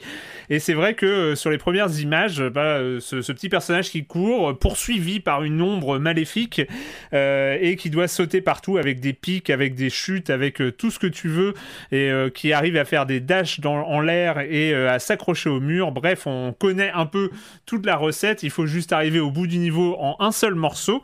Ça, c'est le, challenge et il est de taille. Euh, juste, bah, c'est trois personnes euh, à la réalisation. Donc, Ep Ep euh, qui était au code, Encre Mécanique qui est au design graphique et il faut le signaler parce que c'est assez formidable quand même. On en reparlera peut-être. Mais Thomas Barandon qui est à la musique. donc, oh, ça, c'est l'équipe de Run. Et là, pour le coup, la musique, elle est bien, bien cool, bien entraînante. donc voilà, on est parti avant de. Bah, J'en parlerai après, mais euh, je ne sais pas, bah, peut-être euh, Corentin, euh, toi qui es vu le côté un peu céleste de, de, la proposition, ouais. forcément, on, on, pense à, on pense à toi. Qu'est-ce que ton premier contact avec, avec ce run? Bah, on pense à moi. Euh, elle, elle, pensait à moi aussi puisqu'il m'a envoyé un message en fait euh, sur Discord. Hey, euh, je me dis que t'es peut-être le plus euh, mon jeu compatible de l'équipe, donc j'ai dit un petit, j'ai dit un œil.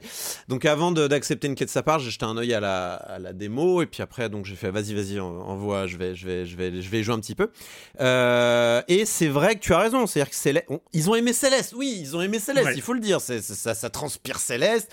La, on va dire que la, le, le ratio taille du personnage euh, le hauteur de saut, euh, plus le pouvoir qui est un dash, euh, comme dans Céleste. Donc c'est Céleste, il n'y a pas de problème, il ouais. n'y a, a, aucun souci. Il y a cette mécanique aussi de l'ombre qui nous suit partout, qui est cette mécanique que je j'oserais pas, je sais pas d'où elle vient au départ, mais on l'a on l'avait déjà vu dans Mario Galaxy en fait, le 2 je crois en premier, puis ensuite voilà elle a été reprise en Céleste. Euh, donc en gros, c'est un, c'est un écho de vous-même hein, qui refait exactement les mêmes déplacements que vous, mais à une seconde d'intervalle à peu près, ouais. euh, peut-être un peu plus. Donc si vous, tant que vous êtes en mouvement, ça va. Tant que vous vous croisez pas, ça va. C'est, euh, c'est si vous arrêtez ou que vous croisez que vous, vous mourrez quoi. Et, euh, et, donc on est face à un jeu de plateforme un petit peu, euh, on dirait hardcore, donc avec beaucoup beaucoup de, il y a, y a, peu de place pour passer, on va dire. Y a, ça demande de faire des créneaux. Euh, là. Le personnage peut faire des, euh, le, le, personnage euh, peut faire des, des, des, des, sauts contre les murs, tout ça, et, et peut un peu comme dans Meat Boy, peut prendre de l'altitude en faisant des sauts contre les murs hein, et contre le même mur. Il n'a pas besoin de deux murs pour remonter. Mm. Donc on a quand même assez de liberté tant qu'on a un mur disponible, si vous voulez. Euh, et tant qu'on s'arrête pas. Et alors, on s'arrête pas, euh, mais en même temps, si, on peut. Enfin, je veux dire, au bout d'un moment, tous ceux qui auront. Euh, on peut ralentir, on peut faire des. Enfin, moi, il y a des moments, j'ai analysé un niveau, bah, je, je, faisais des petits pas, euh, j'avançais, et c'est peut-être une des limites d'ailleurs d'un de, de ces trucs-là. C'est finalement pourquoi l'ombre ne s'arrêterait pas entre les chunks, entre les parties de niveau qui, se, qui, se, qui se collent les unes aux autres, puisque c'est la principale euh, innovation de ce jeu-là, c'est qu'il n'y a pas de niveau. C'est un, un, jeu de plateforme sans niveau. Mais alors, Corentin, comment on fait un jeu de plateforme sans niveau? Vous n'êtes pas de très bons clients. Euh, non, Corentin, comment on fait un jeu de plateforme sans niveau? Eh ben, je suis très content que tu me poses la question. Euh, en fait, il y a des niveaux, mais c'est des, euh, des, des morceaux de niveau, en fait. C'est-à-dire mm. que chaque niveau est, est c'est un peu, c'est rafistolé, en fait. C'est-à-dire que vous avez quatre parties de niveau dans un niveau qui va être généré aléatoirement. En fait, le, le jeu va piocher dans une réserve de, de morceaux de niveau éligible à ce moment-là de, ton, de, ta partie. Et en fait, à chaque fois que tu vas terminer euh, un niveau qui aurait été construit à partir de ces quatre morceaux, euh, il, il, va, il va en ajouter un, en retirer un, en ajouter un, en retirer un et tout ça. Et ce qui fait qu'en fait, ils sont de plus en plus durs, évidemment, au fur et à mesure qu'on évolue dans les environnements et tout ça.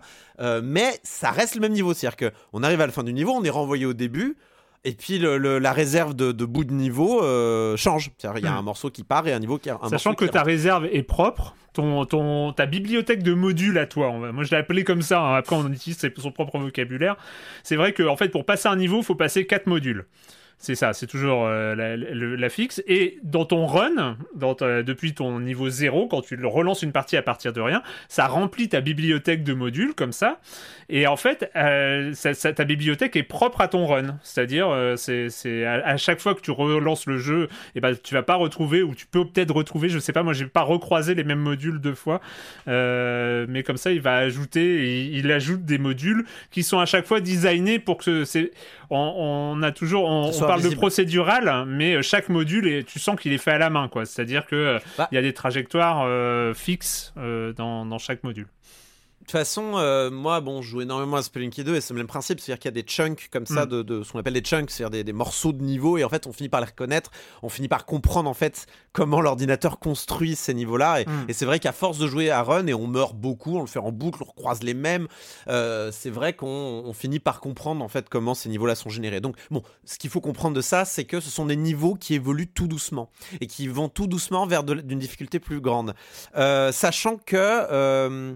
Du coup, c'est c'est un peu paradoxal parce que alors c'est un jeu que j'aime bien hein, et je trouve que c'est cool parce que il, il explore des choses, il, euh, il cherche. C'est un jeu de recherche et développement presque. Il y a, il y a une base de concept, il y a, il y, a, il y a une vraie volonté de faire avancer le médium avec ce jeu-là.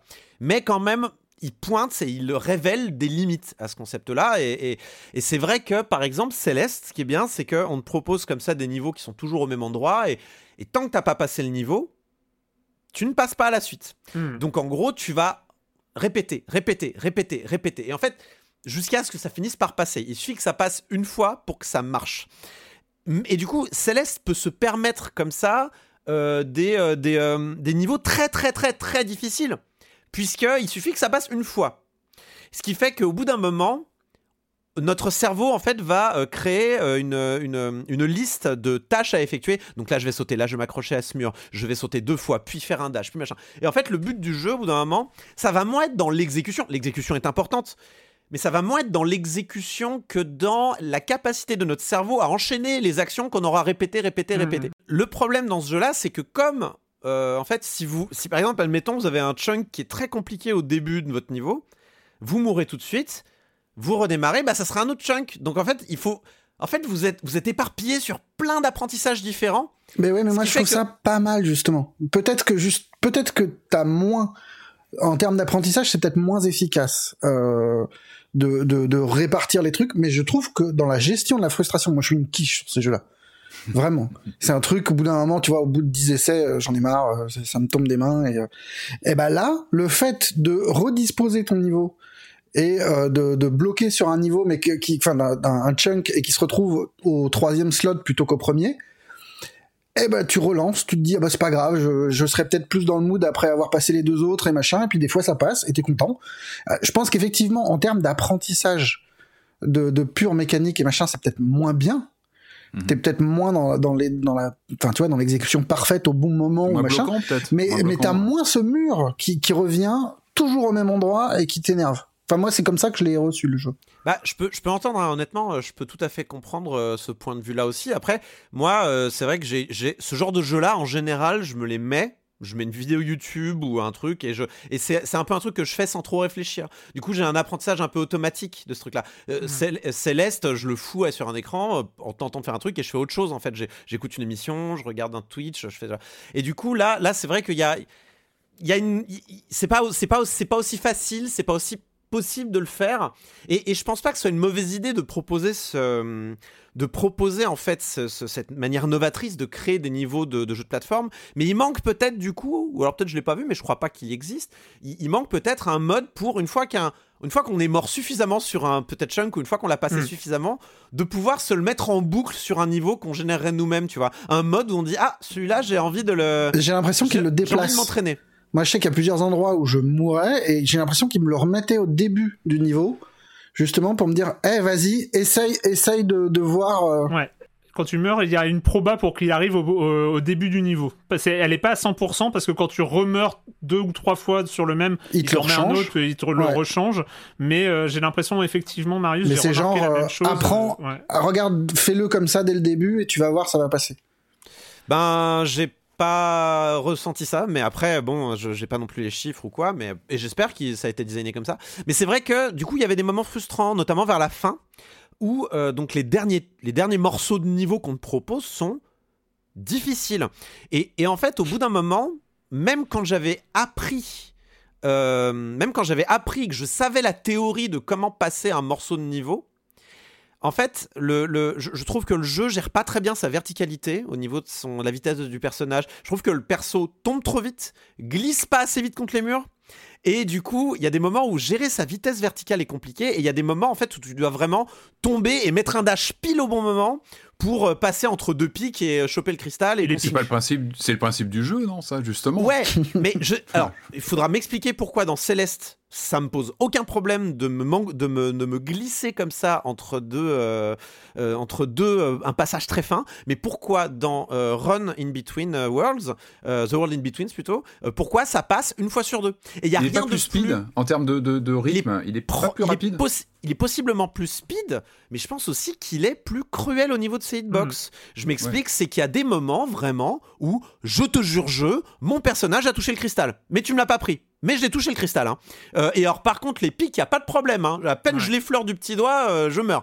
Du coup, je, je pense qu'il est. Et, et- et ça me rappelle, encore une fois, et je vais encore citer ce foutu thread de Maddie Thorson de.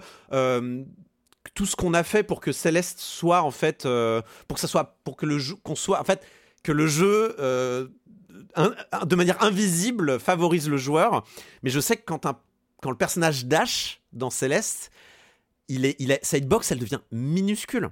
Minuscule parce que ce qui est important dans un jeu de plateforme et, et je pense que ce qui, ce qui devrait être important dans, euh, dans Run in Between c'est pas le fait de- d'appuyer sur la frame c'est pas ça qui est important. Ce qui est important, c'est d'être capable d'enchaîner les actions, d'avoir toujours sa liste de micro-tâches de plateforme, d'avoir son flow comme ça de parcours finalement. C'est le même délire que dans du parcours, c'est d'enchaîner les actions incroyables. Mais le jeu devrait te, être plus sympa avec toi quand en effet t'as appuyé une frame trop tôt ou une frame trop tard et devrait te, permettre ça. Et j'ai vraiment l'impression, mais encore une fois c'est qu'une impression, mais c'est comme pour euh, c'est comme pour ce que vous disiez sur les statistiques d'apparition des chunks. J'ai l'impression que le jeu est pas assez sympa, notamment dans le niveau normal, surtout qu'il y a encore deux niveaux de difficulté supplémentaires derrière qui m'attendaient et j'avais et j'avais aucune envie de les faire. Alors que j'étais assez accroché, c'est-à-dire j'étais vraiment euh, très très accro sur le moment. J'étais en mode je veux finir ce jeu, je veux finir ce jeu, je veux finir ce jeu. Et, euh, et pourtant, arrivé à la fin, j'ai- j'ai eu le sentiment d'avoir accompli quelque chose. Et moi qui aime bien le challenge, eh ben, j'ai plus envie de tenter les fraises dorées de Céleste que, que, de, continuer le mode difficile de ce jeu-là.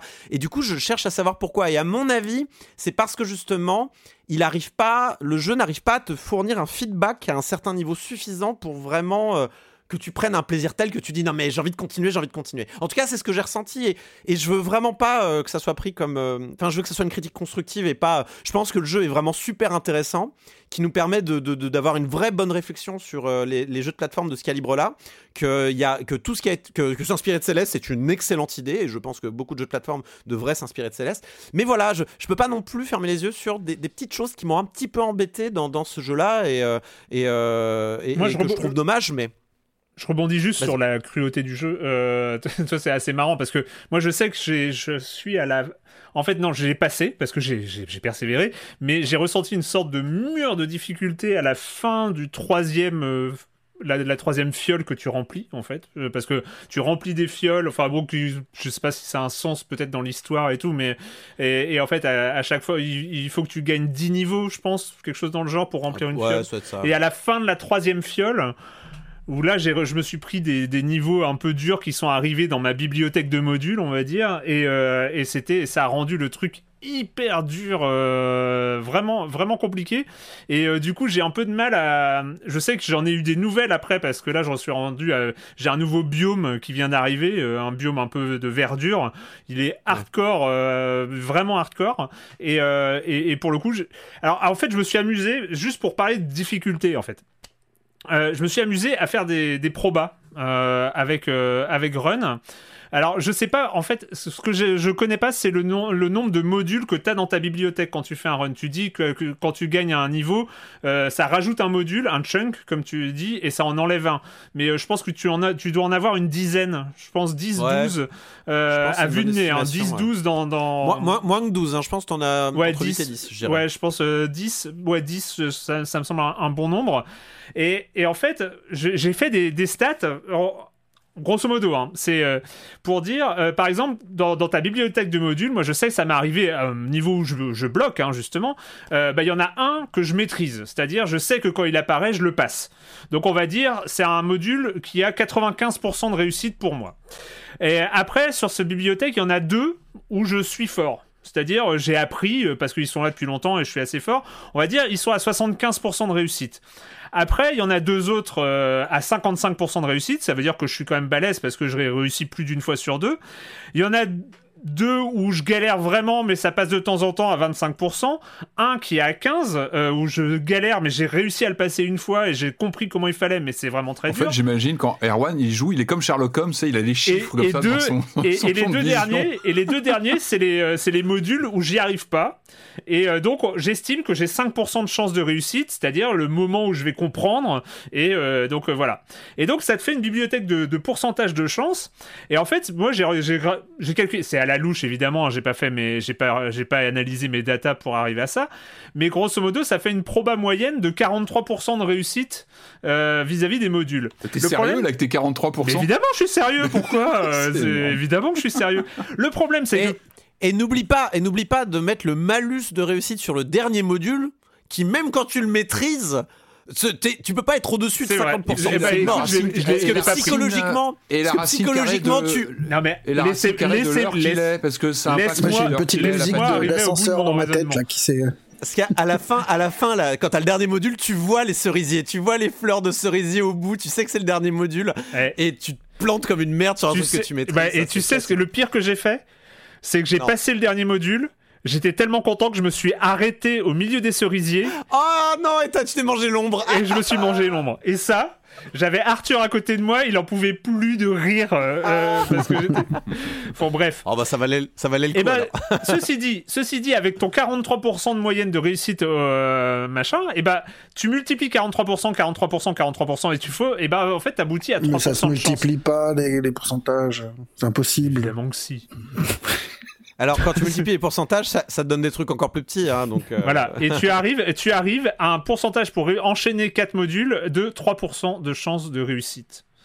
Enfin, pour te vision dire. mathématique du jeu vidéo me fascine, moi. J'avoue que Non, ça mais- me se dépasse Mais, totalement. et évidemment, je- mais parce que c'est logique, c'est-à-dire qu'en fait, vu que tu enchaînes, il construit tes modules de manière aléatoire à partir de ta bibliothèque. Chaque module a une sorte de difficulté intrinsèque pour toi, parce que euh, en fonction de ton apprentissage, j'ai voulu convertir ça et comprendre pourquoi, à partir du moment où il y avait un module qui te niquait, ben en fait, ça, rend, ça compliquait le truc d'une manière totalement sidérante. Par contre, dès que tu apprends à passer un module, c'est-à-dire que tu passes de 15% de réussite à 75% de réussite sur un module, eh ben ça augmente ta chance globale. euh, et... Mais le problème, c'est que... Est-ce que tu as pris en compte le fait qu'il y a un modificateur de stats qui est la musique, qui te rend euh, euh, tout joyeux et tout machin parce que ça te pousse, mais que vu que c'est un peu joli et que tu regardes derrière, t'aurais pas dû regarder derrière et t'es mort. Mais Quand. Erwan il joue à Elden Ring, en fait, il a un fichier, euh, il a un tableur à côté de lui avec des pas du tout. statistiques qui Non mais vous, avez- vous, vous comprenez pas. Tout ce que je dis, c'est que vu que c'est dur que et que et que en fait, euh, bah en fait passer des niveaux c'est compliqué. C'est vrai que bah tu te retrouves à partir d'un moment. Non mais c'est juste pour ça qu'il y a un mur de difficulté. Je pense que tu- quand tu descends en dessous d'un pourcentage de réussite de 2 ou 3% de chance de, réussir ton niveau au début, et ben en fait il faut, avoir la patience d'enchaîner. Moi je sais que j'en suis à, je sais pas 800 1000 morts euh, sur euh, sur le jeu et, euh, et je sais que je suis arrivé à un niveau de difficulté où mis à part si j'ai un coup de bol monumental où il va enchaîner quatre modules que je maîtrise, mais qui devient de plus en plus improbable parce qu'il commence à y avoir de plus en plus de modules que je maîtrise pas du tout euh, dans ma bibliothèque. Et ben en fait, là pour le coup, même s'il a un côté totalement addictif, et là je trouve que c'est une vraie réussite de run, c'est-à-dire Oui, que très addictif. euh, pour le coup, avec la musique, le design qui est super, la vitesse du jeu, euh, ce que tu dis, Marius, c'est que vu que ça mélange, bah tu sais jamais à quoi tu, ce que tu vas rencontrer, et et il y a toujours cette chance infime que ça passe. Je trouve qu'il y a un côté vraiment entraînant.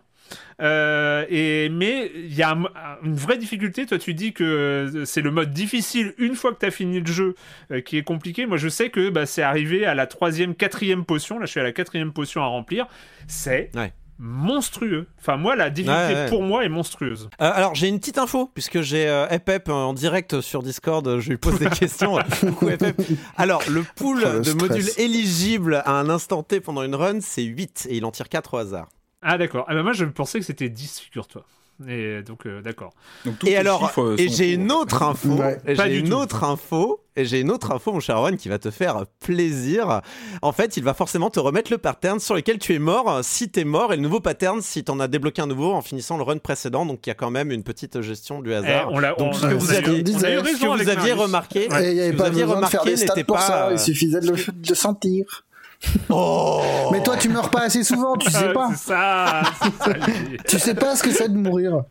Non, non, c'est surtout, je, je pense, c'est mon aspect automatique des choses. Mais après, c'est alors, du coup, euh, alors, ça ne, je, je, je conserve ma critique de tout à l'heure sur l'entraînement. C'est malheureusement, je pense, lié au système général euh, du jeu. Mais euh, c'est bien qu'ils y aient pensé et que quand même, il y a ce, euh, ils aient eu ce- cette notion de c'est pas complètement du hasard, quoi. Et, ce et moi, j'ai re- j'ai remarqué un truc assez, assez dingue, et je pense que c'est aussi à, à mettre au, au crédit de, de ce jeu-là. C'est que j'étais en train de jouer euh, à un niveau quand même façon mur de difficulté pour moi, donc euh, vraiment à enchaîner les morts et tout ça. Et il y a Arthur qui est, qui est venu à côté, qui a voulu prendre la manette, et ben il, s'est explosé. Évidemment, il a jamais, il a, il a réussi à passer un module ou quelques modules euh, quelques fois, mais il voulait pas arrêter. C'est-à-dire qu'il était vraiment dans le rythme de perdre, de perdre, Ouais, ouais. mais c'était pas grave en fait. Le a- côté euh, très dynamique du jeu le, le gardait accroché. La musique est vraiment ouf pour ça, je trouve que ça marche Ouais. très très très bien. Il y a, y, a, y, y, a euh, y a un côté très addictif. Malgré, en fait, ce qui en fait, je pense, qui est fort et ce qui montre quand même que le jeu, le jeu réussit beaucoup de choses, c'est que le, malgré euh, les moments où je me dis, ce module-là, je sais que j'ai une chance sur deux. Je sais que j'ai juste une chance sur deux et je vais rien pouvoir y faire parce que ça demande trop de précision. Malgré ça, j'avais envie de continuer parce que, bah, en fait, L'aspect un petit peu parcours comme ça, bah, il fonctionne, euh, en effet. En fait, il y a, il y a- il y a plein de, il y a du jus, il y a du, il y a du jus en fait. Euh, typiquement, euh, le fait que l'écran, en fait, au début, vous démarrez, vous êtes dans le noir presque, et puis en fait, vous avancez, plus vous êtes à- vers la fin, plus vous êtes sur les derniers modules, et à l'arrière, tout devient plus clair, plus Ouais. rose, plus machin. Et quand vous êtes sur le dernier module, où vraiment il y a ce contraste entre le niveau et l'arrière-plan qui est très clair, tu sais que les enjeux sont immenses, tu sais que, et c'est d'ailleurs pour ça qu'on se plante, même sur les trucs faciles, euh, et du coup, euh, il y a quelque chose de très grisant quand même, surtout quand tu y arrives, t'es en mode yes. Enfin bref, il y a, il y a- il y a quelque chose. Et quand tu réussis, t'es content, comme tous les jeux de ce, qui, qui offrent ce genre d'enjeu, de challenge, de, de, de, de difficulté. Mais, euh, mais voilà, euh, peut- peut-être que. Peut-être qu'une question, d'é- c'est peut-être qu'une question d'équilibrage finalement aussi. hein. Pas impossible que certains modules devraient être réservés. Moi, moi, je, je pense que la, la- la proposition de s'entraîner sur des modules, euh, moi j'ai vraiment. euh, enfin, pour moi, c'est un vrai manque parce que pour le Mm. coup, euh, y a- y a- je sais qu'il y a certains modules et encore des vieux modules de ma bibliothèque, hein, c'est-à-dire des modules que je traîne comme ça depuis, euh, plus- depuis 8-10 niveaux. et que je maîtrise pas encore parce que euh, parce que j'ai pas compris parce que je, je meurs à chaque fois parce que euh, euh, j'ai pas vu pas vu la bonne route euh, et, et tout ça et où je sais pas ce qu'il faut faire où enfin bon où j'aurais besoin de m'entraîner en fait sur ce module-là en Bah particulier et, euh, et c'est c'est vrai que euh, le module à l'intérieur du run et comme tu l'as dit quand il est à la dernière place de ton niveau t'es tellement de pression pour arriver au bout euh, que euh, même si tu as trouvé le- la bonne route et le bon timing et tout ça, tu vas te gaufrer comme une merde. Et ça m'est arrivé plus d'une fois. Donc euh, c'est ce petit truc de, de difficulté. ouais. En, en fait, il y a, il y a ce moment où le dernier module arrive et, et je sais déjà, parce qu'en fait, il suffit que j'observe mon, mon état mental à ce moment-là. Genre, Ouais. je m'en fais une montagne, c'est foutu. Putain, mais Genre, c'est il y a clair. vraiment, je sais d'avance, je sais d'avance, je vais le rater. Je, si, si, si je sais que je vais le rater, si je fais des espèces de, de, si je me regarde moi-même et je fais, non mais là tu paniques, c'est foutu, tu n'y arriveras pas. Et je, en effet, je me plante comme une merde sur un truc que j'ai, que je passe sans problème quand c'est en première ou en deuxième position. Puis il y a des moments, euh, j'y pense pas, où je sais, non non mais là tu vas y arriver. Et j'y arrive, aucun problème. Vraiment, c'est, c'est, d'ailleurs c'est souvent quand euh, le, je me rends pas compte que je suis dans le, quand je suis dans le fameux euh, flow, Ouais. quand je suis dans mon flow, euh, que je pense même plus au jeu et que je fais ah c'est déjà le dernier module. Bah je sais que je vais y arriver parce qu'en fait il y a pas de pression particulière que je... oh je suis déjà là. Oh, bon j'ai plus qu'un niveau à faire c'est bien. Enfin tu vois il y a un côté détendu quoi. Euh, mais c'est vrai que c'est un jeu qui est en fait c'est un jeu qui est- qui, a... qui nous permet d'apprendre beaucoup sur le- la plateforme euh, l'aspect un Mhm. peu procédural puis aussi sur nous-mêmes finalement sur comment on fonctionne face à la pression. C'est intéressant. Mais j'avoue que la, la, la, la- la première fois, en tout cas les deux premières fois où tu arrives à passer un module que tu n'avais jamais réussi à passer avant, il y a- il y a un vrai sentiment de satisfaction euh, qui. Ah. En fait, je crois que je l'ai au moment où j'ai compris. C'est même pas quand je le passais. Ah, mais c'est bon, je sais comment on fait. Et tu Ah vois, non, moi c'est. fait- mais ça, c'est parce que toi t'es fort à Céleste. Moi, c'est au moment où je le passe. Parce que le moment où j'ai compris, je sais que le gap entre le moment où je comprends et le moment où je réussis à enchaîner les, les, les touches est, que- énorme. Par exemple, par exemple, dans Céleste, il y a, il y a deux victoires. Enfin, dans les jeux de plateforme de ce gabarit-là, ça peut être aussi dans un, euh, euh, dans un euh, Super Meat Boy ou, ou dans un Céleste, c'est que euh, c'est le moment où tu sais que tu vas y arriver. C'est la Mm. première victoire. Il y a un moment donné, tu sais que c'est plus qu'une question de temps. Parce que tu as compris ce qu'il faut faire. C'est à peu près clair dans ta tête, machin. Et en fait, quand tu n'y arrives pas, c'est soit parce que au niveau de, l'exécution, euh, tu es un peu trop en retard ou trop en avance, ou alors euh, parce que ben, des fois, tu penses à autre chose. T'as, t'as ce que- moi, ce que j'appelle un brain fart. Tu fais, un, tu fais prout avec ton cerveau et tu ne penses plus et tu meurs comme. voilà, parce qu'il faut rester concentré. Euh, mais, mais tu sais que, bon, bah, c'était un accident, mais ça veut dire que je vais y arriver dans. Allez, c'est une question. Dans une demi-heure ou dans une heure, je vais y arriver pour les niveaux très compliqués de Céleste. Mais c'est vrai que la, la structure très particulière de Run m'empêchait peut-être un petit peu d'avoir ce genre de- Mm, d'épiphanie-là. Et, euh, et encore une fois, je j'en veux pas du tout au jeu euh, pour ça. C'est simplement de la. C'est simplement lié à son concept très novateur et euh, qui- qu'il fallait explorer. C'est une bonne chose que ça a été fait. Mais c'est quoi en fait du coup C'est du quoi? Du, ça serait un die and retry euh, quoi en mode roulette russe en fait avec les, les du coup les, les, les séquences un peu au hasard comme ça. Il y a un côté. C'est pas un vrai die and retry dans le fond parce non, que c'est un Die and Retry par- par Si, quand même. Enfin, Oh, c'est du die and retry à mort, séquence. évidemment, mais euh, En, fait, le die, le die and retry souvent implique d'avoir une, euh, un contenu non dynamique. Hmm. oui, Oui, mais hein, chorégraphie. le die and retry souvent un- com- comprend un contenu non dynamique. Ouais. C'est-à-dire que ouais, mais tu enfin, il revient le truc, euh, le truc sur lequel tu coinces. je- Il je revient mais peut-être pas en Je sais, mais, mais du vois. coup, on, peut être d'accord pour dire que c'est pas du, c'est pas, un, c'est pas un contenu non dynamique pur. c'est vrai. Tu vois ce que je veux dire? Et du coup, en fait, le, le die and retry, dans, dans, dans la manière dont tu peux analyser le game design, c'est pas de la répétition comme tu répéterais un morceau de violon. Il y a une, il y a, on, est, on s'approche un peu plus du- des territoires à la Spelunky, par exemple, où il faut analyser un niveau, analyser les, euh, les acteurs en présence et agir en conséquence. Et donc, improviser. Il y a une part d'improvisation et d'analyse. Et là, en fait, du coup, il, il te met un petit peu de cette part d'im- d'improvisation et d'analyse dans ton, euh, dans, Dans ta répétition, dans ta répétition de violon, en fait. Et du coup, ça, ça, te donne un jeu un peu hybride. Donc, oui, il y a du die and retry, mais pas pur. C'est pas un die and retry pur, du coup, je trouve. Mais il y avait pas, euh, c'était pas le principe de Super Meat Boy Forever? Oui, c'était pas bien d'ailleurs. Non, mais c'est- pour le coup, Super Meat Boy Forever était pas très. Mais il y, a- il y avait pas ce côté de Ouais. construction de, de chunk euh, comme ça. euh. C'était un vrai runner après, un Forever, Ouais. donc tu contrôlais Ah oui, c'est pas. vrai, euh, c'est vrai. Il y avait ouais. ça. Oui, oui, oui, tout à fait. C'était un vrai runner et il était vraiment bancal, donc c'est pas plus mal que quelqu'un se soit dit ah le concept est intéressant, on va euh, on va peut-être essayer de le faire mais en bien. Euh, voilà. Moi je me et surtout bon euh, on se débarrasse du gras quoi. Super Meat Boy Forever il y avait les boss qui ah, oui, c'est vrai, c'est vrai. Euh, et, euh, et honnêtement, là, le fait qu'il n'y ait pas de boss, c'est c'est une joie. Bravo les gars, euh, pas avoir mis de boss, c'était. ça un te plaira, Patrick Hein Il y a pas de Il n'y a boss. pas de boss. Ouais, les, les boss, c'est le mal. Moi j'aime bien les boss habituellement, mais quand ils sont pas bons, c'est pas bon. hein. Oh. Allez, ça s'appelle Run the World in Between. C'est seulement 10 euros sur, euh, sur PC et sur Switch. euh, qui est euh, qui alors je sais pas j'ai c'était rigolo j'ai sur l'écran d'accueil je sais pas qu'est-ce qu'ils ont fait s'ils sont à l'édition ou à tout ça? C'est il y a Flying Hawk Games Oui, aussi euh, alors, ils l'ont ils l'ont produit. Ils l'ont produit. Et je me demande, mais où est-ce euh, que j'ai vu euh, tout ça? Mais en fait, c'est parce que Thomas était dans l'émission d'Elden Ring. Flying Hawk Games, donc euh, Thomas Altenberger qui a Ouais. travaillé notamment sur Neurovoider et Scourgebringer, deux jeux qui sont plutôt appréciés. euh, et euh, c'est que 10 euros, et, et c'est que 10 euros, je sais pas si on l'a dit, mais c'est pas, pas super Non, cher. ouais. donc, euh, C'est ouais, Switch et PC. Euh, on va terminer avec le retour de la souris de la réalité virtuelle. Est-ce qu'on avait parlé du premier? Je me rappelle même plus. Bien sûr. Bien sûr, il me dit bien Ouais. sûr. Bah, il me dit bien sûr. Donc euh, je, je dis Pa- oui. Patrick, il aime. Patrick, il aime pas les boss, mais il aime les mosses. Voilà. c'est Voilà, juste, euh, c'est Et il y ça. a des le boss petit dedans, en jeu de mots que ça, moi, je, Et il y a des moi, boss, je suis il y a dans la des boss. générosité. Voilà. Il y a des boss, mais ils sont pas trop méchants. C'est des boss un peu friendly, pas trop. Ça va. C'est pas des, c'est pas des, c'est pas des tueurs. Allez, on va voir ce que propose euh, le dernier, euh, le dernier jeu du studio Polyarch, donc responsable. Ah, c'est leur du premier deuxième, hein. épisode. C'est leur Bah deuxième. oui, hein. bah évidemment, ils sont responsables Voilà. du premier épisode. Là, c'est en Moss livre 2.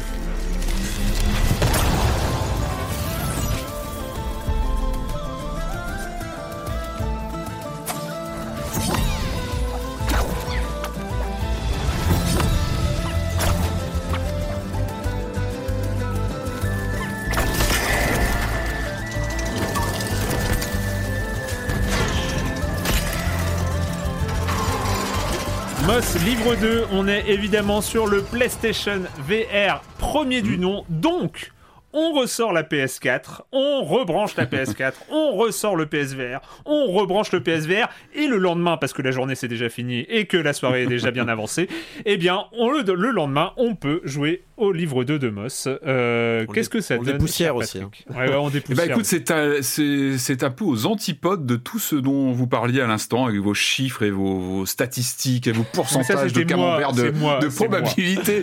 Non, mais moi, je dis ça en pas le- rigolant, mais on est à, à l'opposé de tout ça. Alors on est vraiment sur une expérience totalement organique. Voilà, on atteint le point organique de la semaine. Euh, non, bah, ça fait bien plaisir parce que le premier, je crois qu'il date de février 2018. Ça fait quand même quelques années.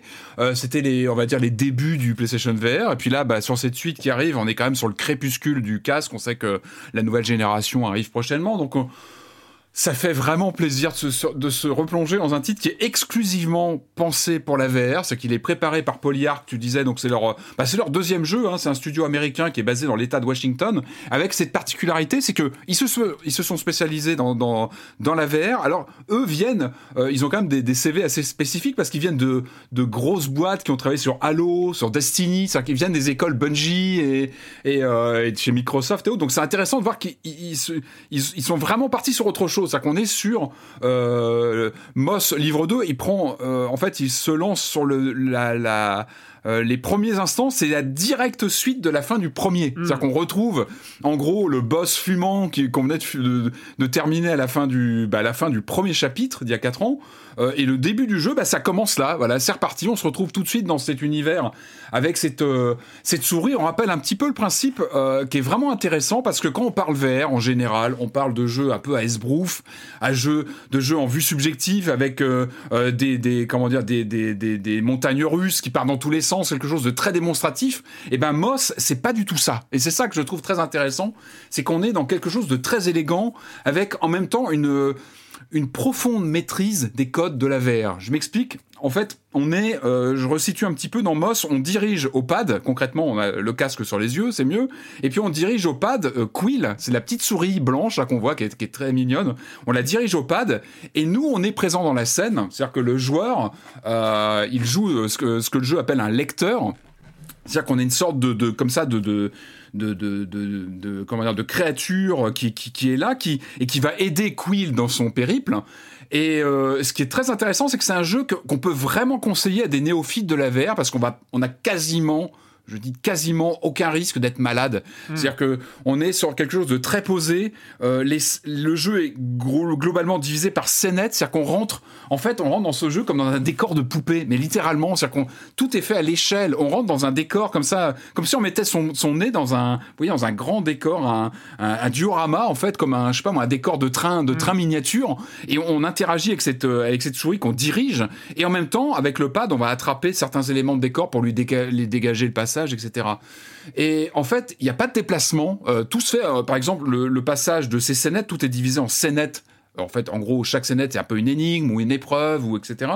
Et chaque transition se fait par fondu, fondu au noir. En fait, il y a pas de mouvement. Hmm. Tout se fait à son trait. Tout est fait aux petits oignons pour pas qu'on soit malade, pour pas déranger. Ça peut vraiment être un jeu de pour apprendre la VR. Et ça, c'est vraiment bien parce qu'on a aussi besoin de ça.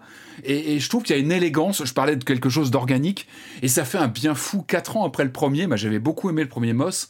Et en fait, dès qu'on lance le jeu, alors c'est pas une révolution, on est vraiment sur une suite directe, mais ça fait tellement plaisir de retrouver ce, ce, ce, jeu qui est, il est, ultra mignon déjà. Enfin, visuellement, c'est chaleureux, c'est, c'est verdoyant. Il y a cette souris. Il y a, en fait, cette suite en plus euh, développe pas mal les interactions avec elle. C'est-à-dire qu'il y a plein de petits détails. Euh, bah déjà dans le gameplay, on l'aide, elle communique vers nous. Des fois, elle nous fait, elle nous siffle, elle nous fait des signes. Regarde, va par là, euh, cherche dans ce coin-là. Et, et, ils ont vraiment appuyé sur ce côté-là. Donc déjà, il y a, y a, quelque chose. On est sur du, du, du je sais pas, on a une sensation de, elle, est touchante cette souris. Hmm. Alors qu'en VR, en général, on parle plutôt d'univers euh, pas angoissant, mais sur des choses assez euh, sur des lignes de code, sur de la performance technologique, ça, tout ça, on l'oublie en fait. On oublie. C'est un jeu où pour moi, j'oublie totalement que je suis face à des polygones ou des lignes de code. Et ça, c'est, en fait, on a la sensation d'être devant un, conte de fées en fait qui s'anime. Et tout le jeu est présenté comme ça, comme le premier. Euh, on est dans un livre, le livre qui s'ouvre et qui est qui est comme euh, qui est animé avec une narration. Et on est embarqué. Et vraiment, il y a cet effet de, rentrer dans des, dans des décors, dans des scénettes. Euh, avec à chaque fois ce que j'aime aussi beaucoup, c'est en dehors de l'ambiance, la musique est top, la réalisation graphique, encore une fois, on est sur un PSVR qui est en fin de cycle. Je trouve qu'il est très bien maîtrisé, c'est mm. qu'on a très peu d'artefacts. Encore une fois, on oublie souvent qu'on est dans de la VR. Et, euh, et on retrouve aussi ce qu'on avait déjà dans le premier, c'est ce petit moment... Euh, qui est assez intéressant aussi. C'est pour ça que je parle d'une VR maîtrisée. On sent que ces gens-là ont réfléchi à ce qu'était la réalité virtuelle. Il y a ce petit moment toujours assez euh, wow, vertigineux on se voit soi-même en fait dans le dans le jeu. On est cette entité qui supervise la, la souris Quill qu'on va aider.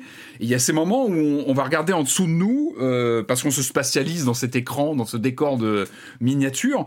Et il suffit qu'il y ait un reflet ça va être un je sais pas moi un cours d'eau quelque chose ou un miroir et on se voit on voit notre notre masque. On est présent dans cet univers.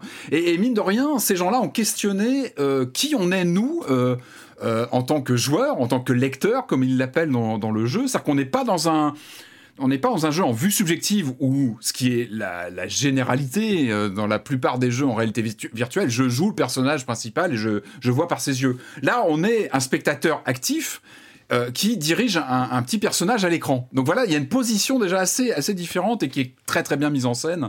Euh, et puis, encore une fois, il n'y a pas de révolution. Il y a quelques ajouts hein, sur cette suite où on reprend la même, encore une fois, la même progression avec des scénettes euh, qui vont avoir des, ennemis à supprimer pour passer à la suivante et surtout des petites énigmes. Et ça, j'adore. Je trouve que le jeu, encore une fois, on peut pas être malade, c'est très posé. Par contre, il y a plein de petits euh, jeux avec euh, des mécanismes, euh, des, des, objets à déplacer. Il y a pas mal de petites énigmes en fait où on peut scotcher dessus, à, essayer de comprendre. Bah tiens là, il faut que je jette une grenade. Ou on peut aussi prendre en tant que lecteur le pouvoir sur les ennemis, c'est-à-dire qu'on peut les attraper et les manipuler. Donc certains vont mm. nous permettre de lancer une bombe sur un endroit. Donc il y a plein comme ça d'énigmes qui vont jouer sur des interactions qui sont pas toujours forcément évidentes. Moi, il y en a certaines où j'ai passé un petit peu de temps. Euh, donc ça augmente aussi la durée de vie. C'est vrai que c'était un des grands euh, griefs qui avait été euh, souligné sur le premier, c'est qu'on parlait de 3, 4 heures de jeu.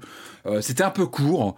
Là, ils ont un peu monté la sauce. Alors déjà, il est plus long. Et puis, il y a quelques petites énigmes. C'est jamais très méchant. C'est un jeu très gentil, très accueillant. Il n'y a pas de vrai pic de difficulté. Il y a quelques boss, mais qui sont plus... C'est un peu des boss, j'ai envie de dire, à la Nintendo, mais gentils. C'est-à-dire qu'il y, a vraiment des systèmes de mécanique, à, vous voyez, de rythme pour abattre un boss. C'est jamais très compliqué. Trois coups sur la tête et puis s'en vont, c'est ça bah, En fait, voilà, c'est jamais bien méchant. C'est-à-dire qu'on s'en sort toujours. Il n'y a, a pas de pic de difficulté qui peuvent être écœurants. Et encore une fois, on va, moi, j'ai plus bloqué sur certaines petites énigmes ou sur un mécanisme à comprendre comment le déplacer, comment l'enclencher. C'est pas toujours bien évident tout de suite à comprendre. Et ça, c'est très bien. Et, euh, et, surtout, moi, ce que j'aime beaucoup, c'est la, la, la, classe. Il y, a, il y, a, vraiment une élégance dans la façon dont ils mettent en scène les décors. On a vraiment l'impression d'être dans un poupée, d'un, des décors de poupée où tout est petit. Ce qui est génial, c'est qu'on se rapproche de la souris. On le fait tous, mm. évidemment. On a envie de la voir de très près. Les textures tiennent vraiment bien le coup. Et il y a les mimiques de la souris qui nous regarde, qui nous fait des signes quand on se rapproche d'elle c'est tout bête, mais il y a vraiment des il y a une relation qui se met en place avec elle et ça, ça, ça, ça, ça crève le cœur quand tu la vois tomber. Mais, mais dès, dès, le premier, mais ça me rappelait, euh, je crois qu'il était dispo à la sortie du PSVR et avant il venait de l'Oculus. C'était le court métrage Allumette ah, Allumette, qui était fabuleux. Ouais, qui, était, un, peu, un, peu, un peu sur ce modèle-là, où on était comme ça, un peu surplombant. Euh, après, il y avait, c'était pas un jeu, hein, c'était vraiment un, Bien sûr, mais il y a un peu de ça, ouais, dans, le, dans la mise en scène, complètement. À part que là, c'est dans le gameplay, ce qui est génial, donc tu es comme si tu étais devant ton bureau et tu es devant ce décor devant toi avec, euh, euh, je sais pas moi, une grotte, une pièce, un machin. Et en tant qu'utilisateur, tu te déplaces, c'est-à-dire que tu vas trouver, euh, tu as des petits parchemins, tu as une petite replay value comme ça pour découvrir des, des, des petits bonus cachés, mais tu en as certains qui vont être cachés derrière un objet. Donc il va falloir que tu vraiment que tu regardes ton décor sous toutes les coutures. Avec, et ils ont beaucoup joué avec ça, c'est que tu as des choses parfois qui sont sous un, comme si c'était sous ta table. Tu vas mm. regarder, ah tiens, je vois un truc au fond. C'est génial, c'est-à-dire que chaque tableau waouh, c'est un ravissement de, de, de le découvrir, d'aller chercher les petits. Euh, euh, les textures sont très jolies. Euh, et il y a ce petit moment, quand tu as fini un tableau, ah, tu, tu te sens, t'es content de voir cette petite souris qui se balade vers la sortie, qui va vers, vers la suite. Encore une fois, moi, je trouve que c'est une appréhension intelligente de la VR parce que on y voit en fait quoi? On y voit une augmentation d'un genre existant, c'est-à-dire qu'il garde les racines du, c'est quoi? C'est du jeu d'action, énigme. Mm. On connaît ça depuis les Goonies sur Commodore ou Amstrad. Hein. On est sur des mécaniques avec des grosses poulies qu'on va, qu'on va déplacer pour ouvrir un passage, etc.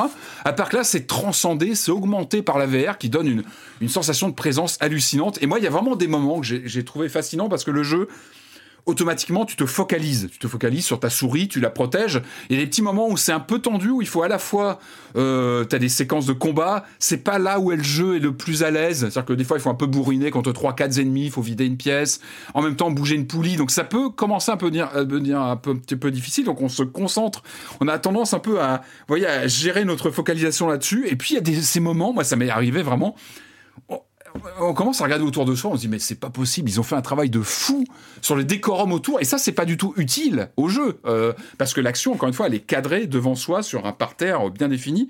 Par contre il suffit parfois de lever le nez et c'est c'est vertigineux. C'est-à-dire qu'il y a deux, trois décors. Il y avait un décor dans une serre euh, qui, qui, qui, est hallucinant. On peut vraiment voir au loin il y a vraiment une ampleur incroyable. Mm. Tout est à échelle minuscule et en même temps, ils ont joué sur le, la grandeur des lieux. Euh, ça ou une cave, une, euh, des grottes où j'étais comme ça, où, où j'interagissais. Et à un moment, je me suis retourné et je voyais qu'ils avaient tout modélisé dans tous les sens, dans tous les coins. Enfin, c'est assez hallucinant de voir le travail qui a été fait sur euh, un univers qui est vraiment cohérent, qui marche bien. Euh, dans les nouveautés, il y a quelques nouvelles armes. Euh, on va incarner un personnage à un moment. Il y a des ennemis rigolos qui, sont utilisés un peu comme une boule de flipper. On, attrape, on les charge et on, les jette comme ça. Quelques nouveautés. Encore une fois, la complicité avec le personnage est, est plus forte, je trouve. Et c'est très attachant. C'est un vrai bonheur de VR qu'on peut vraiment conseiller à, même à nouveaux entrants qui ont envie d'essayer un, un, jeu sans être malade, qui vont découvrir un, un univers assez chatoyant. C'est un peu peut-être la frustration, c'est que c'est c'est un jeu que j'ai envie de j'aurais envie de montrer à des enfants. Après, on sait que la VR c'est pas accessible aux plus avant jeunes. 12 ans, ouais. Et ouais, et ça, le, alors évidemment. Et c'est par définition, mais ça c'est la VR, c'est un peu isolant. Ça, quand ouais, tu joues, t'as envie de le montrer. Hein. T'as envie de le montrer. Oui, c'est ça, je crois que c'est 12 ans. Et t'as envie de le montrer, t'as envie d'en parler, regarder ces mmh. images. Alors que bon, évidemment, quand tu, quand tu, euh, comment dire, quand tu projettes l'image de ton PSVR vers la télé, c'est à plat. Tu perds ouais. tout le, tout le côté euh, décorum, euh, euh comme tu sais ces cartons, ces, ces, ces livres qui s'ouvrent et qui se, qui sortent, les pop-up. On a vraiment ça dans le jeu, c'est magnifique voilà, on vit un peu ça en solo et c'est un, un, peu dommage. Euh, mais encore une fois, ils ont compris euh, peut-être les, les, défauts du premier avec euh, ce, ce, temps un petit peu plus de jeu, un peu plus long. Encore une fois, Malaver, je crois qu'il doit. Il doit faire dans les 6-7 heures de jeu, c'est très relatif aussi si tu bloques sur un passage. Et puis c'est très bien, c'est des jeux qu'on fait par... En plus il est divisé par euh, séquence, donc c'est parfait pour la VR. Ça s'appelle euh, donc euh, Moss Livre 2. Ouais, et moi je le conseille vraiment, c'est un, un, très beau jeu. Il a, il a 40 euros, je crois. Ouais, il est un peu plus cher que le premier. De toute façon, j'ai envie plutôt, si vous avez envie de vous y mettre, faites le premier en, avant tout, parce que le premier, pour l'histoire, euh, là, quand on commence le deuxième, c'est vrai que c'est mieux de savoir d'où on vient. Euh, le premier est moins cher et il, est, il tient toujours bien la route aujourd'hui. Je conseille de faire le premier. En tout cas, ce qu'on peut dire, c'est que Polyarch, là, il confirme euh, leur savoir-faire, quelque chose de très maîtrisé, de très euh, très charmant. Et j'ai vraiment envie de voir ce que des gens comme eux vont nous faire sur bah, sur le PSVR 2, sur des sur des machines plus puissantes, parce que ça arrive. De façon, ce MOS, ce MOS sera, sera adapté sur PSVR 2. Ah mais je hein. pense, je pense que voilà, j'imagine qu'il y aura ou un bundle avec les, les Hmm. deux réunis, avec euh, un boost graphique. Et euh, il arrive sur Quest 2 cet été, il a annoncé. Et euh, mais allez-y vraiment, c'est c'est c'est c'est un vrai plaisir puis une ambiance. Enfin, c'est un jeu très qualitatif et et auquel on revient. Enfin là encore avec des choses à débloquer, à débloquer, etc. Et euh, enfin encore une fois, c'est une expérience de jeu moi qui m'a. Je le mets au même niveau que les Astrobot, qui était aussi une- un vrai Mm. tour de force sur le sur le PlayStation VR. Et, euh, et ça fait du bien de voir, voilà, encore une fois, des productions 100% VR, aussi bien finies, aussi touchantes, avec des choses, euh, voilà. en- Encore une fois, je le redis, mais la VR en général, c'est des tours de force, ça tourne dans tous les sens, on en prend plein de figures. Là, on te prend au trip, avec une histoire qui est, marquante, qui est touchante. Et euh, voilà, donc ça fait plaisir de voir ça, moi je le conseille fortement. Et bah c'est terminé pour les jeux vidéo pour cette semaine. Euh, et donc euh, avant de finir, comme d'habitude, la question rituelle à laquelle vous n'allez pas échapper. Et quand vous ne jouez pas, vous faites quoi, Corentin?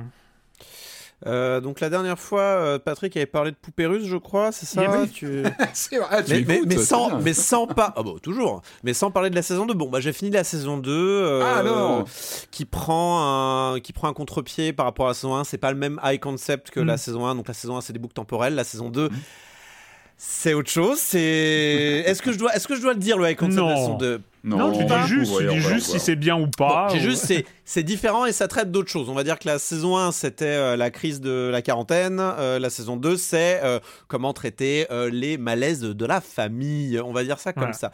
Euh, mais en tout cas, c'est f- toujours fait de manière euh, très intéressante. Natasha Lyon, incroyable, toujours. Euh, en plus, c'est la Ah, ça, mais toujours, est personnage euh, incroyable. Mais comme on a déjà parlé de, euh, comme on a déjà parlé de poupées russes, je vais parler d'un autre truc que j'ai regardé parce qu'en ce moment j'ai, ma- alors en ce moment j'ai entamé plein de documentaires affreux qui parlent de tueurs en série, ce genre de. Ah non, ah bah Donc- sur Netflix, c'est ça il y en a Ah, sur plein, Netflix, il ouais. y en a plein, mais il y en a un qui m'a accroché, donc je vais en parler. Euh, c'est Jimmy Savile, un cauchemar britannique. Euh, donc c'est euh, c'est euh, c'est deux fois 1h30. Ça parle en fait de Jimmy Savile, qui est un DJ et présentateur star. Je sais pas si star est un mot suffisamment gros pour Ouais. décrire euh, le phénomène qu'était Jimmy Savile dans les, à partir des années 70 euh, en Angleterre. quoi. C'est une espèce de, de Jacques Martin, mais qui aurait l'énergie d'un Hanouna, euh, l'influence politique d'un Bernard Montiel, euh, euh, adoubé par la reine. euh, euh, il est partout, il fait dans la philanthropie, euh, il a des manoirs, enfin bref, laisse tomber. Et il, en fait, Mais- il était, pré- il était présentateur d'une émission. Ah bah je vous ai dit que je parlais des tueurs en série, des trucs comme ça, donc c'est glauque. Euh, mais voilà, il était présentateur d'une émission qui s'appelait euh, Jimmy Fix It. C'est en gros un- une espèce d'émission où il prenait des enfants dans, sur le plateau et leur disait qu'est-ce que tu veux, qu'est-ce que tu veux qu'on fasse, qu'est-ce que tu veux qu'on règle? Et, et je sais pourquoi tu rigoles, Marius, calme-toi tout de suite. Pardon. Et euh, du coup, il les, il les amenait sur le plateau, il leur demandait qu'est-ce que, qu'est-ce que tu veux que je fasse pour toi, qu'est-ce que tu veux que je t'arrange, puisque c'est Jimmy, Jim va t'arranger ça. Et il leur réalisait des rêves comme.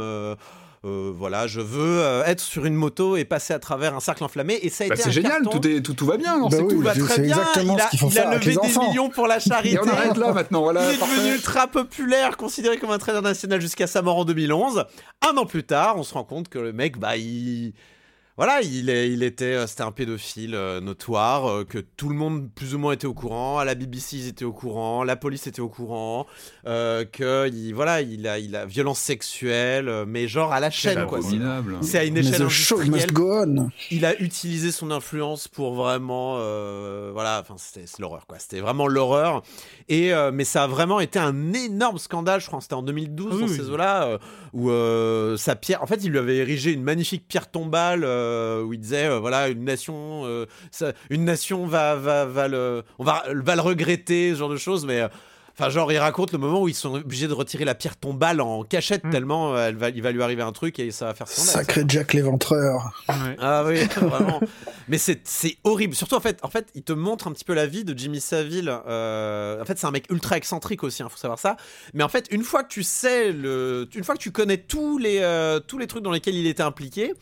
C'est affreux parce que ce mec n'est plus excentrique, il est, il est malaisant. Ce type, Hmm. il, te, il te provoque des Ah choses. bah quand tu connais, oui, la, la vérité, du coup. oui, T'as froid dans que- ton cœur quand tu le vois sourire dans ses, Ouais. euh, dans ses survêtements dégueulasses. Il a toujours la, la- l'énorme cigare au bec. Là. C'est, c'est horrible. Tu, Ah, le tu nous donnes envie là de le regarder tu le le documentaire. Ah, non, tu le pas- sens, mais il transpire.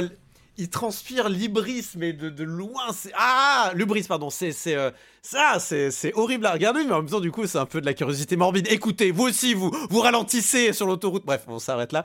Euh, mais c'est euh, oui, bah ça reste par contre un, un, documentaire qui est bien réalisé, qui est intéressant, qui permet aussi de mettre sur la table des, des choses un peu dérangeantes. Mais moi, par exemple, j'avais entendu parler de cette affaire, mais je ne connaissais pas l'ampleur que ça avait en hmm. Angleterre.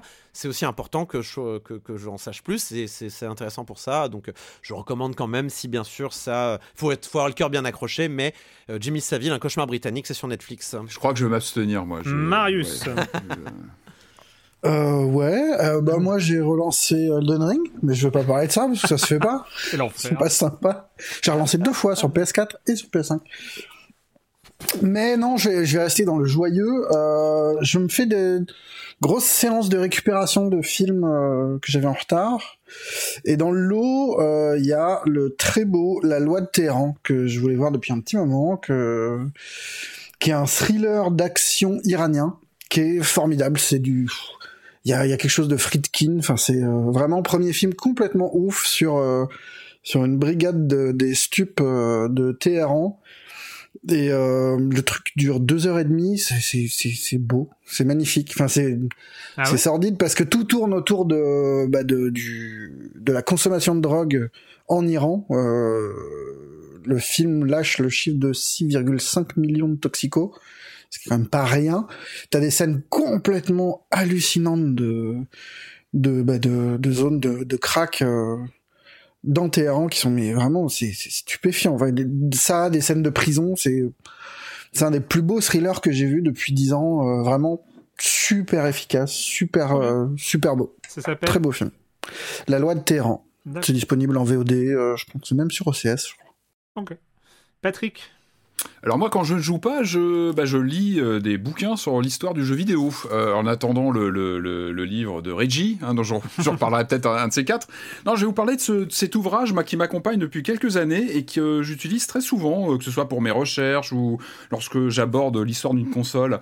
ça s'appelle Joypads, le design des manettes. Ah, il est, signé Nicolas Nova et Laurent Bolly. L'excellent Nicolas Nova qui a fait un bouquin sur les smartphones récemment, qui est ah, bah, vraiment un, bah, penseur euh, design, du ah, bah, design. c'est génial. C'est ça. Alors Nova, il est chercheur et Bolly, il est designer industriel. Et en fait, ce qui est vraiment intéressant dans ce bouquin Joypads, euh, euh, c'est édité par, je regarde l'éditeur, je regarde l'éditeur, Les Moutons Électriques Éditeur. Voilà. Mm. Et ce qui est passionnant dans ce bouquin, c'est qu'en fait, il euh, brosse bah, l'histoire de cet objet qu'on a dans les mains tout le temps, à longueur de temps, qu'on oublie parfois, c'est la manette de jeu. Et alors c'est un bouquin plutôt technique, c'est pas forcément un truc que t'emmènes en vacances, parce que c'est très très pointu. Il y a pas mal de croquis sur tout ce qui est dépôt de brevets, etc. Par contre, c'est une mine d'or d'informations euh, euh, sur l'évolution de l'objet, l'objet manette, comment il est conçu, quelle technologie il met euh, à contribution, que ce soit l'analogique, le digital, les formes aussi. Il y a pas mal de photos de manettes. Encore une fois, c'est un objet qu'on connaît et qu'en même temps on ne connaît pas tant que ça. Enfin, moi, je suis pas un technicien absolu, donc j'ai aussi besoin de m'appuyer sur des, bah, justement, sur des ouvrages spécialisés. Et celui-là, je l'ai tout le temps à portée de main. Et c'est vrai que quand j'aborde l'histoire d'une console ou un voilà un sujet de sur une sur une époque de, de, de jeux vidéo, évidemment la manette, c'est toujours un point important pour comprendre comment était pensé un jeu, comment euh, un courant de console pouvait s'inscrire. Et là-dessus, il y a vraiment tout. Encore une fois, c'est très complet. Vous voyez, il y a des graphiques, vous, voyez-vous peut-être comme ça, mais il y a quelques, voilà, quelques graphiques, quelques. Il est super. C'est vraiment, c'est vraiment un, un, côté bible dans ce livre-là. Euh. Ouais, qui est assez exhaustif. Alors, le côté, il, technique, le côté technique est, vachement cool. ouais, c'est de, de, 2013, je crois. Il est 2013, voilà. Donc malheureusement, il n'y a pas les dernières. Peut-être qu'un jour il y aura une mise à jour, mais déjà, voilà, il est assez hmm. colossal sur euh, des débuts jusqu'à 2013 avec euh, voilà des, des, manettes qui sont parfois restées très très très très, et surtout vous avez et surtout, vous avez une préface d'Arwen Cario sur euh, l'interdiction euh, formelle de mettre des actions sur R3 Non, c'est sur la prochaine édition. Ça, ouais. En ah, tout cas, voilà, je vous le conseille. Alors, après, moi, alors moi, c'est vrai que je l'avais lu d'une traite hein, quand j'avais acheté le bouquin. J'avais lu d'une traite parce que bah, parce que ça, ça m'intéresse. Je pense que c'est pas forcément. Je pense qu'il faut être quand même assez. Euh, il faut être passionné par le par le, le, la chose. Par contre, voilà pour pour euh, bah, pour tous les curieux, ceux qui ont envie de comprendre surtout l'évolution, parce qu'encore une fois, l'intérêt c'est de voir la progression des technologies et des méthodes. C'est vraiment un bouquin que je voilà. Il est, il est sur mon bureau, il est jamais très loin. Vous voyez Petite précision. Il est en voie d'épuisement. Ah ouais. Ah, Dis le site. donc euh, ne tardez pas trop. Voilà. Si, J'ai- euh, J'ai une question. Est-ce qu'il est tranche le débat stick asymétrique, stick. euh, euh, Non, mais par contre, il aborde, bah, il aborde la- le pourquoi du comment, Mm. comment c'est apparu, etc. Le, le, le- tu sais, le, le N104 qui avait un, un- le, le- le deuxième stick éclaté, qui était une- un pré, pré justement deuxième stick, Mm. tu vois, ça commençait à apparaître sous cette forme-là. Tout ça est abordé. Oui, il y a tout, il y a tout. C'est vraiment une, c'est vraiment très intéressant. Et ben pour ma part, euh, je n'ai pas relancé Elden Ring, mais. Ah, vous êtes en cure, les mecs, c'est bien là. Vous. Alors non, moi je suis pas. Là, là, là, il faut que. Enfin voilà, j'ai passé le week-end. Je vous jure, je vous jure, c'est vrai. J'ai passé le week-end à regarder du speedrun en live. Ah. Euh, c'est le speedrun. c'est le speedrun. En fait, c'est un défi qui a eu lieu en ce moment. Je crois qu'il y a un cash prize de 10 000 euros ou un truc comme ça. C'est euh, un speedrun, speedrun qui s'appelle RL1 All Remembrance Ouais, Glitchless. Ouais, Le mec, il faut. Faut Speedrun. Il faut faire qu'on Vite, parle. speedrun. parce que- Première une vite. Un speedrun avec les règles, c'est rune niveau 1, All Remembrance glitchless. Ça veut dire qu'on fait le jeu sans, pro- sans profiter des glitches. Euh, on doit récupérer tous les souvenirs majeurs et on- notre perso doit rester au niveau 1 jusqu'à la fin du Ouais, jeu. tranquille, normal quoi. Et donc, en fait, il y a un gros. euh, Il y, a, y a- il y a- voilà, il y a, il y a plein de gens qui jouent et qui essayent. euh, C'est jusqu'au 10 mai, donc il y a encore quelques jours avant la fin, euh, la fin du- de, de cette épreuve.